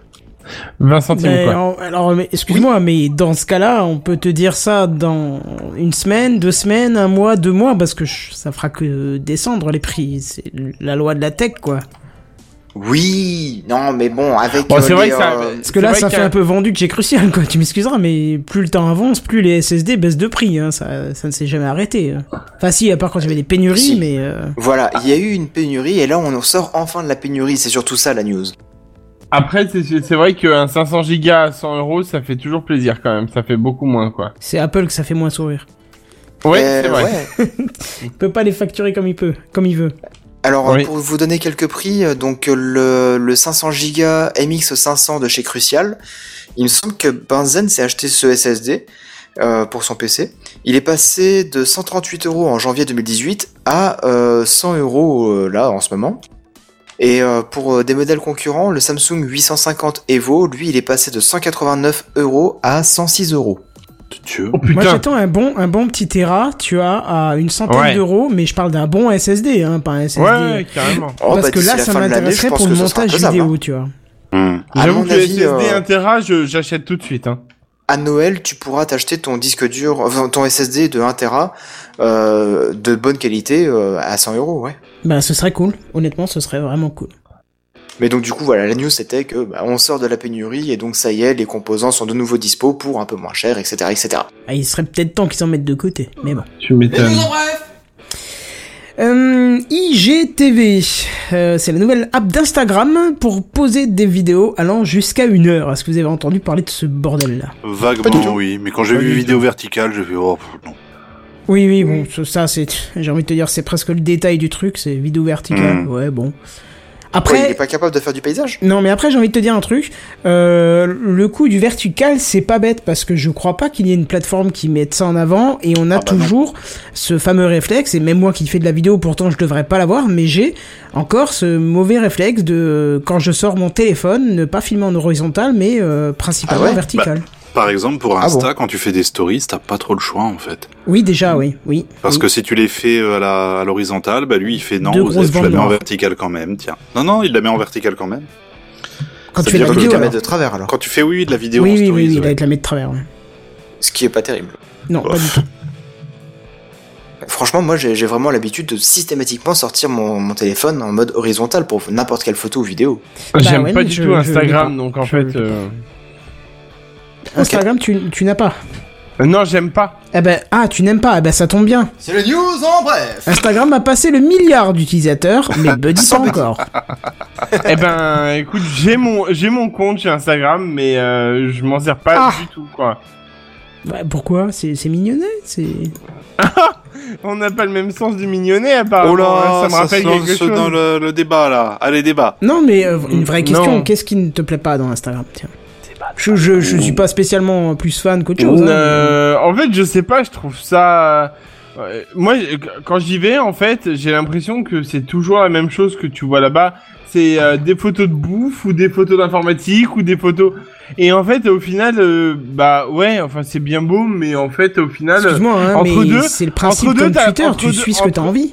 Entre deux, t'as 3 pubs... Et ça m'énerve, en fait. Et ça m'énerve complètement. Et c'est aussi pour ça que j'ai complètement arrêté de poster sur Facebook, parce que ça m'agace, en fait. Complètement. Facebook, je suis pas concerné, parce que je le vois sur navigateur et j'ai les adblocks et machin, mais c'est vrai que sur Instagram, c'est principalement mobile, et du coup, t'as les pubs, c'est chiant, ça. Ouais. Quand ils veulent pour inventer un adblock, un vrai adblock pour iOS, déjà. Pour le téléphone en entier, et pas que pour Safari, quoi. Ça, c'est Apple qui... Qui verrouille à Safari, mais bon, après... Bref. C'est le news en bref. Damien a retrouvé son mot de passe Mastodon. On est content, c'est qui ? Pardon ? Mais ouais, s'il te plaît, ouais. Qu'est-ce que c'est ? C'est quoi cette news, là ? Pouvez-vous être plus explicite ? Damien de Podshow et compagnie. Il était tellement content de déclarer qu'il avait retrouvé son mot de passe sur Mastodon qu'il m'a dit « ça ferait une super news en bref ». Voilà. Oh là là. Non, sérieux. Je crois qu'on va revoir les équipes en septembre. Ouais. Quand ça fera des vacances. C'est comme chez Tesla, pour être rentable, il va falloir virer. Moins 9%. Allez. En bref. Dites-moi, combien avez-vous dépensé en jeux Steam ?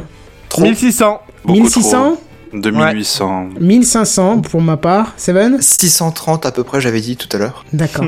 Et si on vous dit ça, c'est pas quand c'est tapé toute la liste de jeux qu'on est allé sur la fiche produit et qu'on a calculé, c'est parce que sur... du coup, moi j'ai le mauvais lien en fait.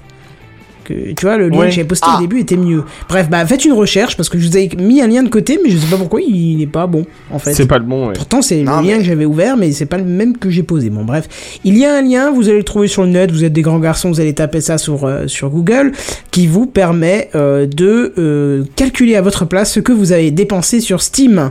Steam le fait aussi, hein. Bah oui, qu'est-ce que je viens de dire ? Bah non, mais tu dis il y a un lien machin milieu, mais oui, non, mais c'est sur Steam en fait. Mais c'est sur Steam, c'est le lien que moi j'ai posé qui n'est pas Steam et qui est pas bon. Ah oui, mais voilà. C'est le site de Steam qui le fait à la base. C'est un lien obscur de Steam qui fait que tu peux trouver ça. Voilà. Non officiel. Voilà. Et ça c'est dû à la GRPD là. En ce moment, ils sont tous en train de communiquer sur leurs données et donc vous allez pouvoir voir depuis que vous avez Steam combien vous avez dépensé. Et si vous êtes un gros joueur, ça fait de sacrées surprises en ouvrant le résultat. Hein. Oui, j'ai eu une surprise en effet. Je me doutais pas que j'avais dépensé 1500 balles en longtemps, hein, mais que j'avais dépensé 1500 balles en jeux vidéo, ça pique, on se dit c'est des belles vacances. 1600 euros. Et j'ai pas joué à tout, surtout, c'est ça qui est chiant. Oui, en plus, ou alors très peu joué à certains, surtout. Tu les prends en promo et tu te dis ouais, trop bien, et puis tu joues pas. Genre Stalker, j'ai les 3, genre Métro, c'était quoi ? C'était Métro 2033, il paraît qu'il est très bien. Ouais, toi non plus, tu l'as jamais joué ? Il est là, il est dans ma... il est bien, hein, il est beau, hein. Voilà. Après, c'est les soldes Steam en ce moment et on aurait pu vous conseiller quelques jeux, mais les soldes ont commencé ce soir, donc peut-être que la semaine prochaine, on pourra vous en recommander. Je sais pas si les soldes sont encore jusqu'à la semaine prochaine. Je sais pas du tout, mais oui. Ça pourrait être intéressant effectivement de se pencher un peu là-dessus. Ouais, il y a des choses intéressantes. Dans les commentaires, justement le Steam Link qui était pas cher du tout. 2,50€ si j'ai bien suivi, avec 10€ de frais de port, même à ce prix-là, même plus que ça, vous pouvez le prendre largement, ça vaut largement. C'est de la bonne cam. C'est quoi le Steam Link ? Alors le Steam Link, c'est un petit boîtier que tu vas brancher sur ta télé et qui va se connecter à ton ordinateur que tu ne pourras plus utiliser pendant que le Steam Link marche, mais qui va en fait streamer ton jeu vidéo du PC à ta télé. Non mais attends, j'ai une meilleure idée, t'as pas fait une vidéo dessus ? Exactement, effectivement, oui, bah ouais, très bien, merci, je suis même pas assez corporel, tu l'es plus que moi, tu vois. J'ai ça fait exactement, sur ma chaîne Kenton57, ma chaîne YouTube, une vidéo sur le Steam Link qui t'explique de A à Z ce que c'est, avec déballage rapide, pas trop longtemps parce que c'est chiant le déballage. Sur-emballage. Voilà, mais très rapide pour que tu vois ce qu'il y a dedans. Comment on le branche, comment ça marche, si ça marche bien ou pas, test en temps réel, j'ai même testé un truc qui plantait. Il est à combien alors là ? 2,50€ avec 10€ de frais de port. Ça vaut largement le coup. Moi, je l'ai payé 40 balles et je regarde toujours pas. Donc voilà. Donc, okay. C'est tout. Voilà. Qu'est-ce que tu veux que je dise ? C'est le news. En bref.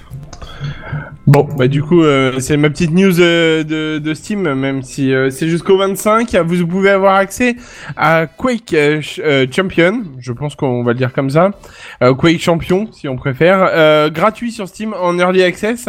Et si vous le téléchargez maintenant avant le 25, théoriquement, si les news sont correctes de ce que j'ai eu, vous le gardez en gratuit constamment. Alors, vous avez le choix à l'intérieur, il y a toute une boutique.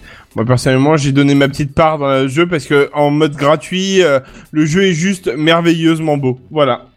C'est quoi ? C'est la nouvelle génération de Quake pour 2018-2019, c'est le nouveau Quake, en fait. Le tout nouveau Quake qui vient de sortir et encore, il n'est pas encore réellement sorti, mais oui, il est... Et ça, la dernière fois, je me suis rendu... Ouais. Et en fait, c'est un jeu FPS très très très sous X-Star en fait, genre il faut vraiment être ultra rapide quoi, un peu à la comment ça s'appelle Overwatch. Overwatch effectivement. Mais Overwatch ça a toujours été comme ça, super rapide. Sinon t'as Quake Tournament qui est aussi trouvable gratuit, je crois. Oui, mais là c'est bien pour les petits PC en fait. C'est pas Quake Live plutôt ? Ou peut-être effectivement, faudrait demander à Flag, je sais qu'il avait de quoi jouer, donc faudrait voir avec lui. Ouais, ouais. Voilà, c'est pas mal. Ouais. Du coup, vous entendez peut-être ce petit son. Oh mes filles, oui, c'est vrai que quand ça monte progressivement un son, vous l'entendez pas tout de suite vous sur Mumble. Alors des fois, vous avez l'impression qu'il y a du plan, mais la musique monte, tu vois. D'accord. Mais voilà, c'est le signal de fin, et en plus on est à peu près dans les temps, tu vois, pour changer ou pas, il est 23h, ça c'est cool. Où est-ce qu'on peut nous retrouver, tiens ? Sur techcraft.fr, bien sûr. Oui, mais surtout Buddy et toi, hein. Ça, de ouf, rubrique les animateurs. Ça fait 1 an, on y est, hein. Ouais, vous allez bientôt pouvoir y être. Non, mais c'est vrai qu'il faudrait que je m'y mette, ça serait bien. Mais on dit ça chaque semaine, à la force, c'est redondant. Non, allez, sur Twitter, par exemple. JNBR sur Twitter, bisous. Buddy nous live sur Twitter. Bien sur Mastodon. Seven@octodon.fr. Octodon.fr, carrément. Enfin, oc.octodon.fr. Octodon.